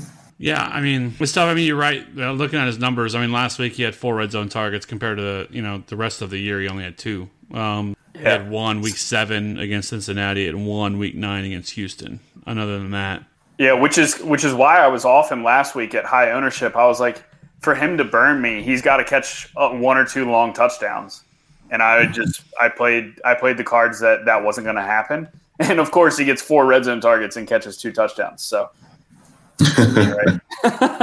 Well, which which is interesting though, because I guess then if you look at Keelan Cole, you know, played seventy six percent of the snaps, which is like the second most he's run, done all year. Ran twenty five routes. Um, did see six targets last week, but he, you know, and he did see a red zone target. But if you look at him, I mean, his have been a little bit more spread out. They've utilized him a little bit more. I mean, he hasn't been a ton, but he had one. He had one against Cincinnati, one against the Jets uh, week eight, and then you go to week 12. He had one against Tennessee. He also had week 13 against Tampa Bay, and then he had one last week against Oakland. Who's seeing? I mean, again, it's not a heavy target share inside the red zone, but at least they're looking for him on somewhat more of a consistent basis inside the red zone. Um, so I think if Dede Westbrook or Dede Westbrook, if um, DJ Chark is out, I think you can make a case for Keelan Cole, who's also cheaper than Chris Conley. At you know, Chris Conley is sixty at forty three hundred, and Chark is or I'm just all over the place. Uh, Keelan Cole is only 3,600. So I mean, you're getting a savings there. You know, that pretty similar target share. Um, pretty similar, um, you know, uh, snap share as well. So I don't know. I think I think you can make a, bit, a little bit more of a case for a Keelan Cole than you could for uh, Chris Conley. Yeah, real quick, guys, before we before we would move it on, uh, Alex Erickson comes in at 33. The upside might not be there, but um, he's still getting targeted. I don't I don't know. Is this is this anywhere that we could try and go to? Because I've I've seen people project him uh, into their lineups as far as getting exposure to him because it probably because of his price tag. I just I just wanted to touch on that at all because he's he's pretty much almost minimum. So he'd be a guy to pair with like a DeAndre Washington to where you could get some of these higher price guys in. I don't know. Like I, he's okay. I, I feel like I'd rather go with the higher ceiling though, and a guy like John Ross, who I think he just has a higher ceiling than he does. They both have good matchups. I mean, if you look at so you know Alex Erickson looks like he'll be matched up mostly with Nate Brooks. Who is one of the lowest graded corners on the slate by PFF? He's also allowed 1.31 yards per route covered. You know, compared to John Ross, um, pretty much similar. Um, you know, pretty much similar 1.38 yards per route covered. Though I will say the you know uh, Alex, you know Nate Brooks is allowed a much higher catch percentage than 69 percent of the passes. Um, so I don't know. I, I, just feel like John Ross is a higher ceiling with you know that guy that's uh, with the ability to take the top off the defense at any time. Where Alex er- Alex Erickson is going to be much more through um, through volume and I don't know with all that. I mean, with, with, Tyler Boyd there, with John Ross, with Joe Mixon also being utilized, Giovani Bernard, Tyler Eifert. Um, you know, I don't know. I think it'd be hard for me to get there. Yeah, Yeah, I think I agree. I, I I agree too. Um, if I was you know building multiple lineups and was finding myself like Maddie, I know you only build a, a couple, but it, you know if you were getting John Ross on, I don't I don't know like twenty of fifty lineups or something like that, it would make me want to have some Alex Erickson exposure just on the off chance that you know they this is the guy they choose to pepper with targets. He does you know it's very limited, but he we have seen the upside uh, with him getting 24 uh, 5 DK points there um, in, in a matchup before. So I feel like if I, I just gonna- thought that. Go ahead. No, I was just gonna say if I was gonna take a shot on like a complete dart throw, it probably would be Deshaun Hamilton. I kind of mentioned that earlier, but like if I was if I just wanted to, Yeah. you know, a complete dart throw. I mean, last week he played uh, the most snaps. He played 87% of the snaps. He ran 34 routes, which is the second most on the year. He had nine targets. He had he he has seen uh, you know a red zone target each of the last two weeks as well. So yeah, in a much better matchup at home, uh, I would rather probably play someone like Deshaun Hamilton, who again is a complete dart throw, but you know I feel like and is also a little. I think he's actually cheaper. Yeah, hundred dollars cheaper at 3,200. No, fair enough. Fair enough. Uh, let's let's hit on tight ends here before we have defense to wrap up the pod. For me, I'm just going to keep it real short and simple. There's only four guys that I even will have on any of my lineups. That's Zach Ertz at the top at 6,400. Uh, I don't I don't know what else is to be said, but they have nobody else to throw to. Uh, would love it more if Agholor is out, which I think I think he should. I mean, I, I shouldn't say that. It, it sounds like he may because they're talking about shutting him down for the year. So if he is out and there's nobody else, um, Zach Ertz is is a premier play. I, this guy's putting up wide receiver numbers and not priced accordingly. So um, at 6,400, I'd, I'd still have some exposure to him. Um, and I'd probably, you know, game stack it in that case on on a couple builds where I have like Wentz, Ertz, maybe Sanders, and then run it back with Amari Cooper, um, who I like in this game as well too. Uh, then I, you know, you scroll down, you look at this 4K range. Austin Hooper at 4,400. Uh, I mean, you just put him in, lock him in, and, and have at it. He's 4,400. There's no Calvin Ridley that's going to be out there. He's put up some pedestrian games, um, which, you know, doesn't make you feel good. But without Calvin Ridley out there, this guy should uh, fall next in line to see this, you know, to see an uptick in, in targets here and, and usage. So uh, love him. Jacob Hollister, it's flow chart against Arizona. He's 4,200. I, I'm not going to say anything else uh, about him. And then the, the fourth guy would be Mark Andrews. I talked about Marquise Brown and getting exposure to him or getting exposure to Baltimore through him. Well, we got Mark Andrews here. And it's frustrating because the targets just haven't been there. You know, earlier in the year, you could pretty much pencil him in for seven targets, and that was that was you know going to be gospel. But now you know now he, he's had three in his past uh, in two of his past four. So there's definitely a floor there, but the upside, you know, if he's gonna be healthy now, he's been recovering from this knee injury and is getting targets around this six to seven area. He, he's getting a ton of red zone looks, is what it comes down to for me. And Lamar Jackson absolutely loves him. Um, looks from all across the field. So I, I, I definitely have no problem playing a Mark Andrews. Uh, would probably want to play pair him with Lamar Jackson, and, and I would just pay the extra five hundred um, on uh, Zach Ertz if I was, you know, building a lineup without Lamar. But I do think, you know, with Lamar Jackson, you pair him with a Mark Andrews, and and I, I like what that what that uh, can get you. Uh, Maddie, what say you for tight end this week? Yeah, I think you nail you hit the nail right on the head at tight end. Um, Ertz is in a great spot against Dallas. Uh, Hooper's another great play uh, at home against Jacksonville. I, I think he's in a good spot uh, there. Hollister, you mentioned the flow chart, absolutely. Um, Hunter Henry's interesting to me against Oakland. Uh, we haven't really seen his his ceiling recently, but I mean he's been one of the most consistent tight end producers um, on the year when he's played. Uh, you look at his game log, and it's just it's just littered with double digit DK points. Um, except for two of the last three have been both three points. So um, it, as long as you're not chasing recent game logs on him, I, I I do still think that the volume can be there for him to see a a eight target game against a, a pass funnel defense in Oakland, um, and I think he could go overlooked, uh, sandwiched between.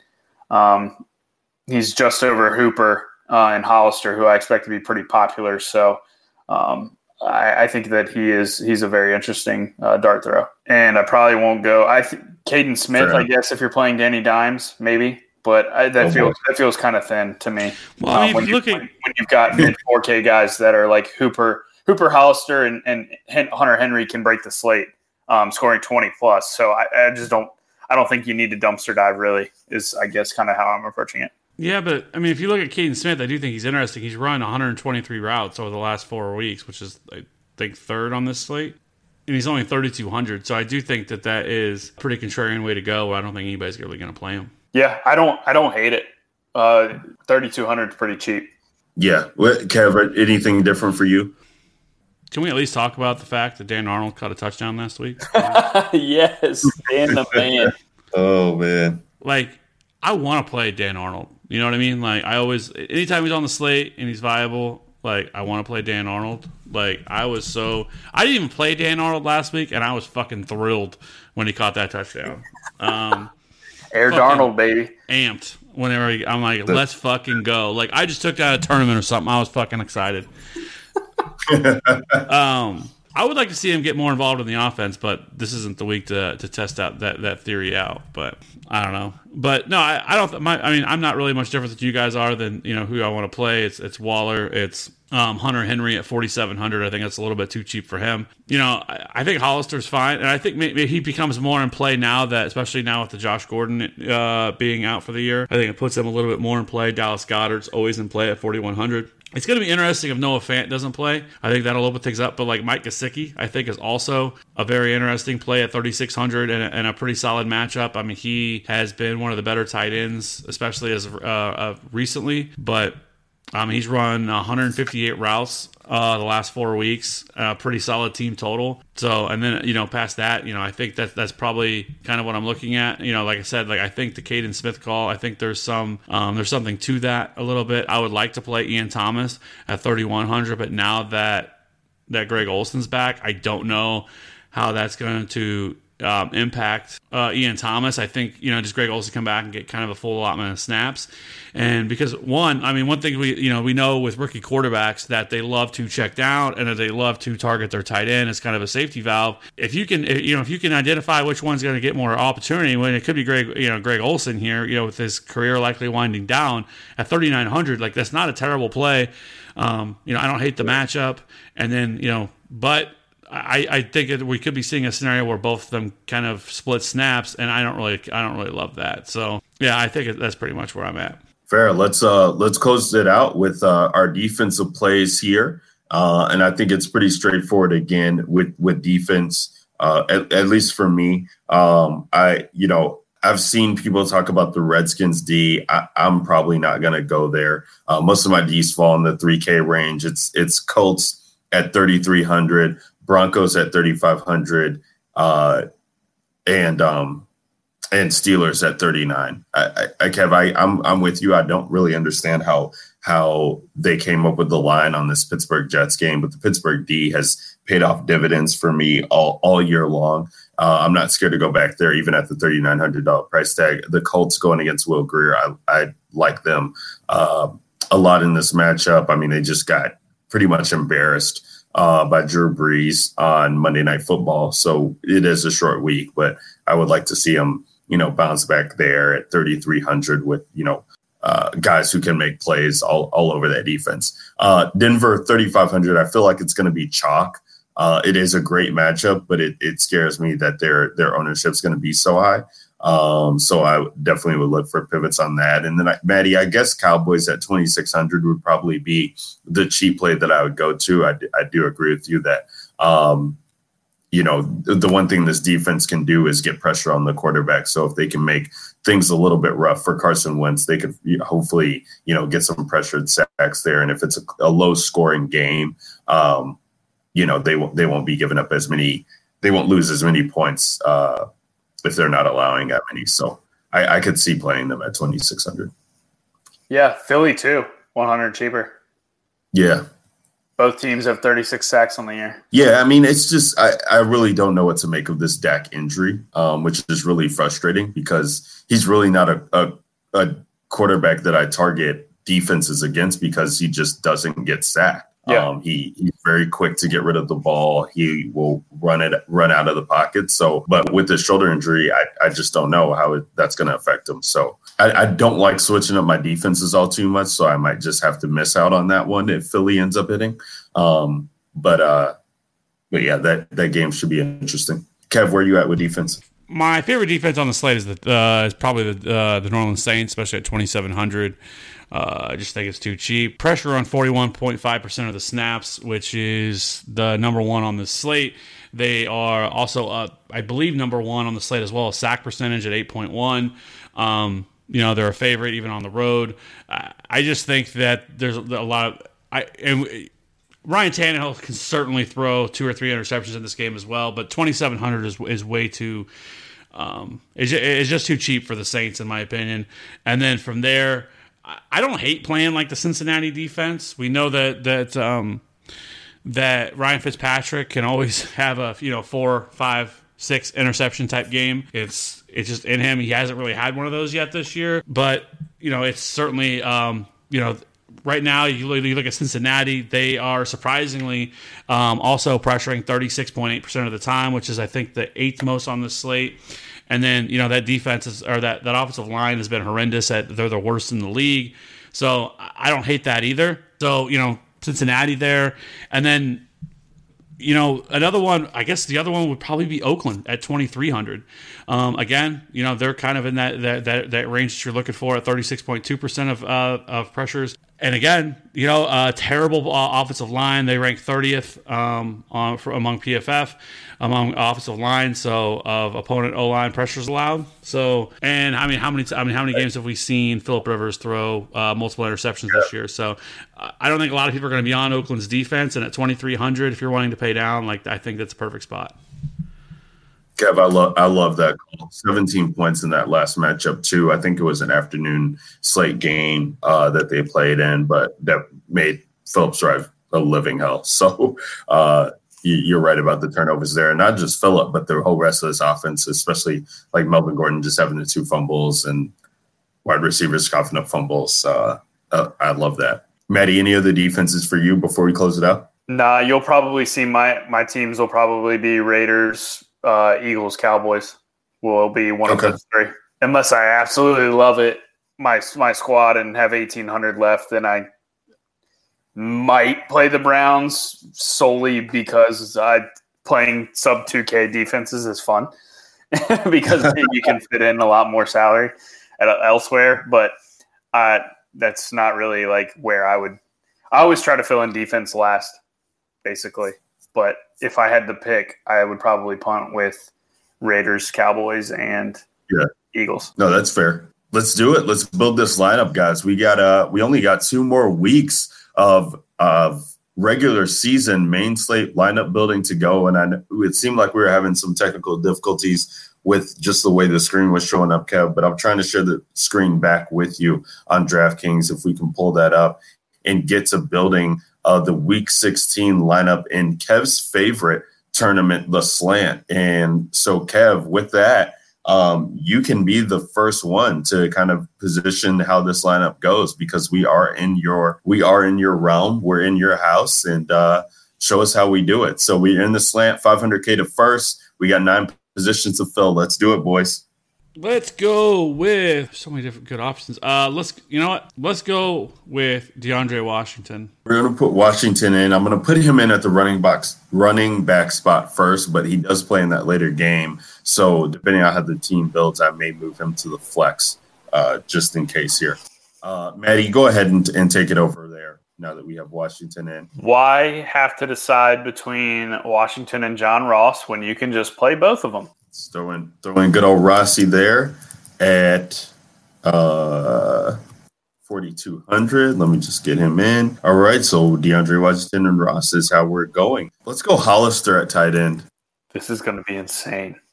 Three, three 4K players to make it into our build. I, I I don't know if that's ever ever happened to start out before, but that is how that is how this one is going. So, Kev, back on you. Well, since we have the money and we've played John, uh, we played we played Hollister. Let's just go play Russ. So we got Russell Wilson, DeAndre Washington, John Ross, Jacob Hollister, 6120 left in salary or left average per player. It's gonna get interesting, folks. Well, to run it back with Kenyan Drake. Um, all right, let's see what we got here. Um, I'm going to play play Mike Williams at wide receiver. Wide receiver flex and defense spot left. All right, let's drop Washington down to the flex, and I'm going to play Miles Sanders. Let's get weird, boys. Washington and the flex. All right, wide receiver and defense left. Uh, Maddie, sixty four fifty left per player. So Just uh, just click on click on MT and Julio and see what salary those are, give us left. so if we play Michael Thomas, thirty six hundred left. Yeah, just do that, Michael Thomas. Let's lock it in. Michael Thomas, and then thirty six hundred left. Let's go ahead and put in the Broncos. Uh, at 3500 leaving us $100 in salary left. Uh, so, our team, as it stands right now Russell Wilson, Miles Sanders, Kenyan Drake, John Ross, Mike Williams, Michael Thomas, Jacob Hollister, DeAndre Washington, Broncos D, leaves 100 in salary. Going ahead and submitting this right now into the slant. And with that, that is going to cap off the Week 16 DFS Degen Nation pod.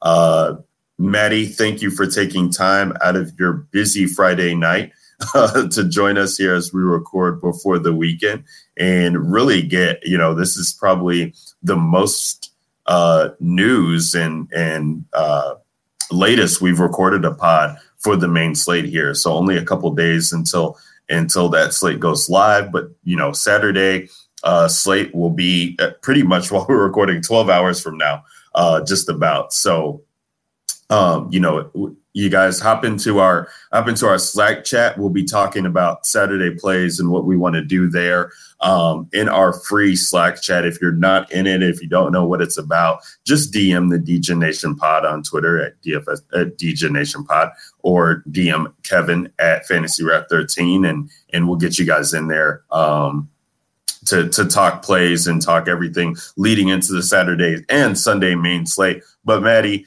you can find him on Twitter at Maddie DTQE. Maddie, thank you so much for joining. Any final words for the peeps? Nah, good luck. Uh, happy holidays to all. Um, I guess this is the the slate before before all the holidays extravaganza takes off. So uh, happy holidays to all. Uh, appreciate you guys as always for for having me on. Um, I enjoy it. It's a blast. So um, glad to be able to to continue to to hop on here with you guys. Absolutely. And if you guys are new to the pod and this is your first time listening, uh, you can follow uh, all that Maddie has to offer um, and the TQA on his Twitter handle at Maddie DTQE. Go follow him now. Kevin, you got any final words to the people before we sign off? Yeah, like one, Merry Christmas. We don't say Happy Holidays around here because we're not snowflakes. um, you know, if you celebrate Hanukkah, Happy Hanukkah. You know, whatever Kwanzaa, whatever it is. You know, ha- have Well, a great see, one. I just I saved breath and time by just saying it all by saying two words instead of fifteen words. yeah, well, you know, we we let, us smash this week. You know, win that championship, loves to win that big money. You know. What, what, what are you guys doing for Christmas? You guys got any big plans? You know, are you looking forward to anything? Do you have any traditions that you guys are into? You know, behind peel back the curtain behind the scenes. Man, no, just going to be watching some holiday movies all through the weekend. Uh, both of my family, my girlfriend's families are both local, so we never have to deal with any traveling or anything of the sort, which I'm very grateful of. So we'll just be spending time with the families. Uh, I will have a full week and a half off of work. That's probably the most exciting uh, thing about the holidays for me. So I'm just going to be chilling. Heck yeah. No, you- our our one tradition usually is we uh well growing up we always opened one present on Christmas Eve night. Um as and as Okay. we as we've gotten older, my mom has uh she's given me and both of my brothers uh an ornament each year that kind of signifies something major that, you know, happened in in your life. So, um curious to not sure what mine's going to be this year. I guess I bought we bought our second house. So, last year I got married, so that was that was an easy one. but Yeah, that's um, but yeah, so that's usually our tradition is just nowadays we open our our one our ornament, which is our one present that we do. But yeah, it's growing up. We always our our incentive for behaving at church um, on Christmas Eve was you get to open a present when you get home. So it just kind of stuck. Nice, nice. Kev, Uh, what about you, Kev? No, just for me, uh, I got a busy weekend ahead. I finally got all my shopping done, which was, let me tell you, I went, uh, left work a little early today and went did some shopping, and that was a terrible decision because it was fucking packed. And it was like 2 o'clock in the afternoon. I'm thinking 2 o'clock on a Friday, people still working. It's not the holiday week yet. Nope, I was wrong. Um, but I got, you know, all kinds of stuff going on this weekend, watching football. And then next week on Christmas Eve, we go to my, I'm to be going to my parents uh, eat some ham, which I'm super excited about. That's my that's my jam. And then on Ham. Christmas Day, And way better than turkey. yes, no doubt. Not even Uh, close. and then on Christmas, we're gonna go up to her the the lady's family's house uh, on Christmas Day, which live about an hour an hour north of us. Um, so we're gonna go do that, and then I actually have the day after Christmas off. But and I'm surprised neither one of you DJs even mentioned the NBA DFS slate, which you know is one of the the better Oh, heck yeah. as well. So uh, the all day NBA slate. that. So Kev, you, you haven't even been playing NBA. I know, right? I played once, once this entire year. I played, I played one NBA slate so far this year. I'll start playing a lot more once NBA, once NFL ends, but I just don't have the time right now to to grind out the NBA plus NFL right now and keep up with all the news and injuries and everything else. So, but I, there's no way I can not play the the Christmas Day uh, NBA slate, even if I just get in four or five lineups or something. But uh, so that'll be a lot For of sure. fun too. So we'll definitely uh, you know jump into the Slack and uh, we can uh, talk about the uh, you know on Christmas we can talk about the old NBA slate. Absolutely. Get into the Slack chat. Like I said, it is free, free to join. So make sure you guys are hitting us up for details on the Slack. Make sure you guys are rating and reviewing the pod. We're on iTunes, Stitcher, what have you. Um, just you know, share share the love back with us. We much appreciate that. Go go on YouTube, watch the video, like it, subscribe to the channel. Uh, we appreciate everything with that. And and uh, Kevin, Cody have been putting out great content for all of you guys. Could- you know, good luck to you guys for championship week.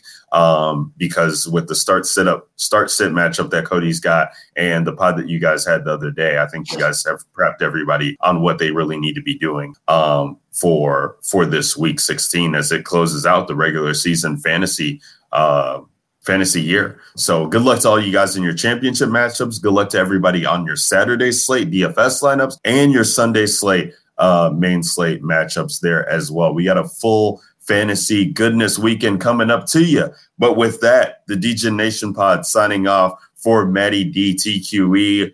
Kevin Steele, Fantasy Rat 13 on Twitter, and myself, Ryan Williams, at Ryan Alexander underscore W, where you can find us. Uh, happy holidays, Merry Christmas, you filthy animals, and we'll see you guys for week 17 next week. Until then, peace. And Merry Christmas to all, and to all a good night. Think you can tell me what to do? Know who you're talking to? Well, you better get used to the way the war back. I see what you got, inventions and ounces. A. Yeah, that's a break, little man.